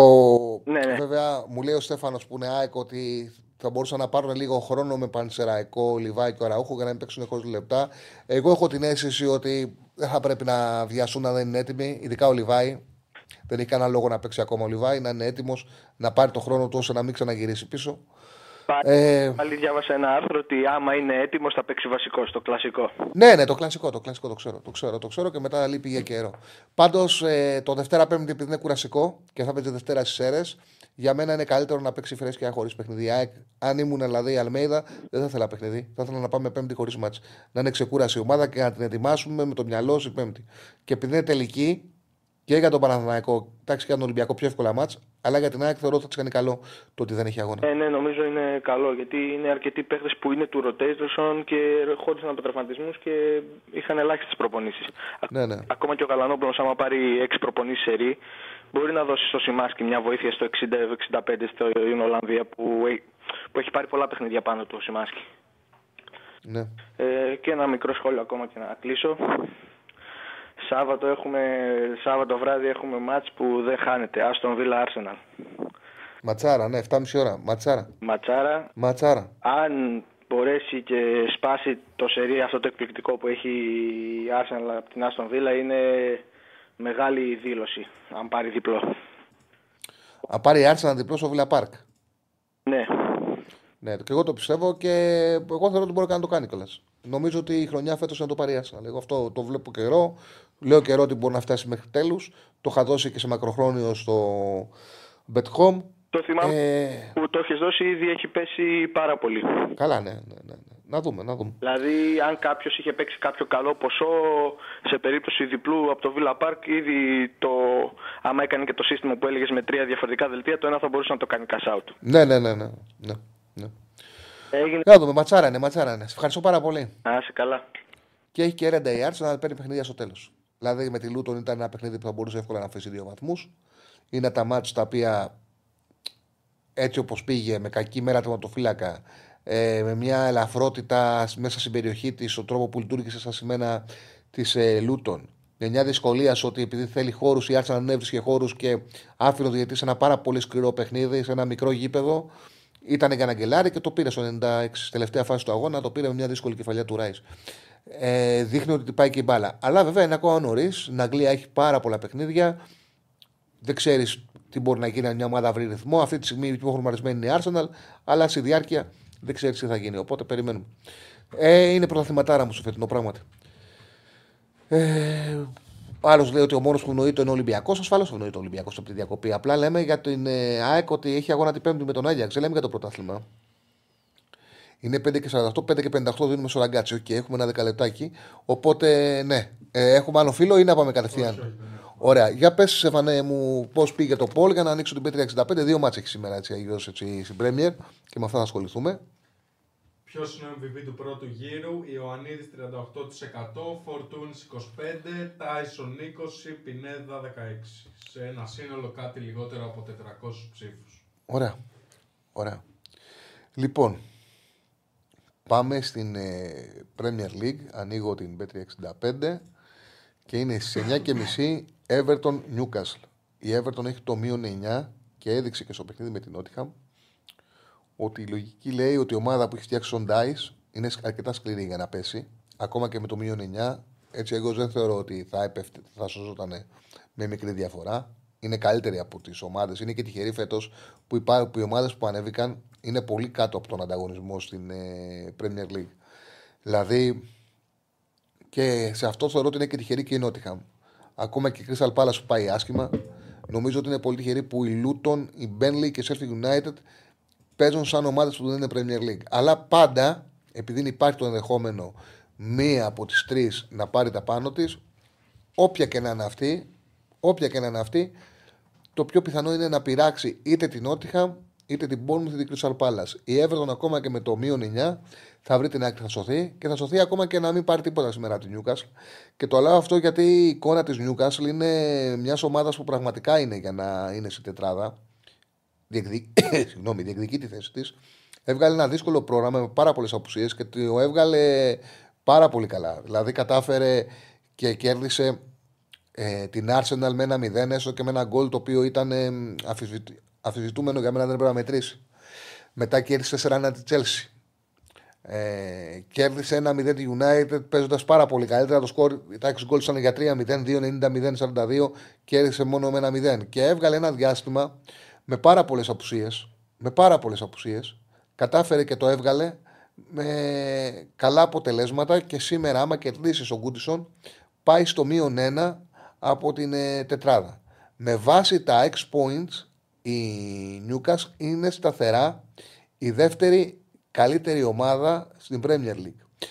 Σήμερα, τώρα με έναν αγώνα λιγότερο, είναι η City πρώτη στα Exponents με 31 και 45, ακολουθεί η Arsenal με 29 και 49 και η Newcastle είναι στη τέταρτη θέση με 28,81. Τρίτη Liverpool με 29,2, αλλά με έναν αγώνα λιγότερο. Δηλαδή, αν είναι καθαρή νίκη της της Newcastle σήμερα στα Exponents, θα είναι και πρώτη και στα Exponents. Αλλά επειδή αυτό που μετράνε είναι βαθμοί, αυτό που μετράνε είναι οι βαθμοί, αν κερδίσει, πάει στον ένα πόντο, θα πιάσει στους 29 βαθμούς, θα είναι ένα πόντο κάτω από την τετράδα. Και θα αρχίσει αυτό που, δείχνα, που φαίνεται κιόλας μια δυναμική για να μπορέσει να παίξει και του χρόνου Champions League. Και θεωρώ ότι η ομάδα που έχει κάνει ο Εντιχάουι έχει και το βάθος, γιατί βλέπετε ότι ξεπερνάει όχι απλούς τραυματισμούς, πάρα πολύ σημαντικούς τραυματισμούς, ξεπερνά ανώδυνα βαθμολογικά έχει και το βάθος για να μπορέσει και του χρόνου να είναι στο Champions League. Το διπλό είναι, να πω την αμαρτία μου, σε μεγαλύτερες αποδόσεις από ό,τι περίμενα. Ε, είναι στο 2. Στο 2.35. Είναι πολύ καλά πληρωμένο το διπλό. Και στο άλλο παιχνίδι της ημέρας, τότε ένα West Ham, το τότε να West Ham είναι το goal goal στο 1,53 και αυτό θα είναι το παρολί. Ε, η τότε να από τη στιγμή μετά το μάτς με την ε, Chelsea έπαιξε συνεχόμενα που ουσιαστικά εκεί σε αυτό το μάτς αποδυναμώθηκε εντελώς. Δηλαδή έπαιξε εκείνο το βράδυ, κάποιος καταράστηκε εκείνο το βράδυ. Ήταν πρώτη, ήταν καβάλα στο άλογο και έπαθε, σκοράρει εντάξει, κάνει το 1-0, κάνει και δεύτερο γκολοσόν και κυρώνεται για μια τρίχα. Και στη συνέχεια κόκκινη Ρομέρο, τραυματισμός του, Φαν, ε, του Φανφέν, τραυματισμός του Μάντισον και έρχεται μετά και γίνεται νοσοκομείο. Με τις ε, απουσίες τις οποίες έχει η, η Τότεναμ από τη στιγμή που άρχισε να χάνει τον ένα παίκτη μετά τον άλλον έχει παρατηρηθεί ότι είναι πάρα πολύ εύθραυστη αμυντικά. Δηλαδή είναι πάρα πολύ εύκολο στον αντίπαλο να πάει πάνω στη τελευταία γραμμή άμυνα της, γιατί έχει χαθεί για μένα ναι, ο συνδετικός κρίκος που ήταν ο Μάντισον και τους έφτιαχνε όλο το παιχνίδι. Όλο το παιχνίδι. Ε, και είναι εύκολο στον αντίπαλο να κάνει ευκαιρίες. Και γι' αυτό το λόγο στα τελευταία παιχνίδια δέχεται με πολύ μεγάλη συχνότητα γκολ. Δηλαδή έχει φάει 6, 8, 11 γκολ στα τελευταία 4 παιχνίδια. Σε όλα βέβαια, επειδή δεν έχει τον Σον, έχει αυτή ταχύτητα πάνω στους αντίπαλους αμυντικούς, γκολ πετυχαίνει. Θεωρώ ότι και στο μάτς με τη West Ham, που ουσιαστικά παραμένουν κάποιες απουσίες, γυρνάει ο Ρομέρος στο κέντρο της άμυνας μετά, από μετά από τρία συνεχόμενα παιχνίδια, αλλά συνεχίζουν να είναι εκτός ο Σόλομον, ο Φαντεφέν, ο Μάντισον, ο Μπεντακούρ, ο Σάρ, ο Ντάιερ. Είναι ο Πέρισιτ, είναι σημαντικές απουσίες όλες αυτές. Ε, νομίζω ότι και η West Ham θα τους κάνει γκολ.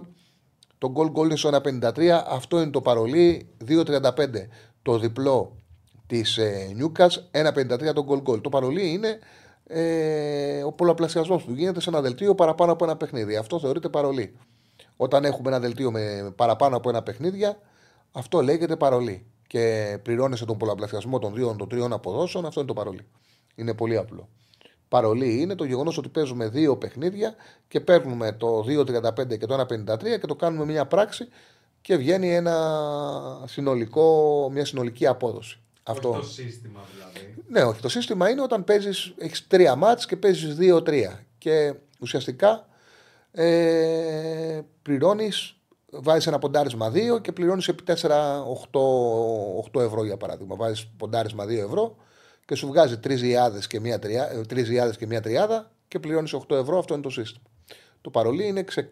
καρφί, μία διάδα, μία τριάδα, μία τετράδα, ανάλογα τι θα επιλέξει ο καθένας. Και πάντα επειδή με ρωτάνε, εγώ αν δεν είναι, μέχρι τρία μάτς θα παίζω ξερά, από τρία μάτς και πάνω παίζω με ένα λάθος. Τώρα, αν έχω τρία μάτς που είναι πάνω από 2-30-2-40 η αποδόση, μπορώ να παίξω 2-3. Αν στη διάδα παίρνω παραπάνω από τα λεφτά μου πίσω. Ε, μόνο σε αυτή την περίπτωση. Συνήθως πάντως μέχρι τρία μάτια θα παίζω ξερά και αν πάω από τρία και πάνω, κάνω ένα λάθος. Βάζω πάντα από τρία και πάνω, βάζω πάντα ένα λάθος. Αυτά, ωραία πήγαμε και σήμερα. Ο κόσμος την πρώτη ώρα δεν ήξερε.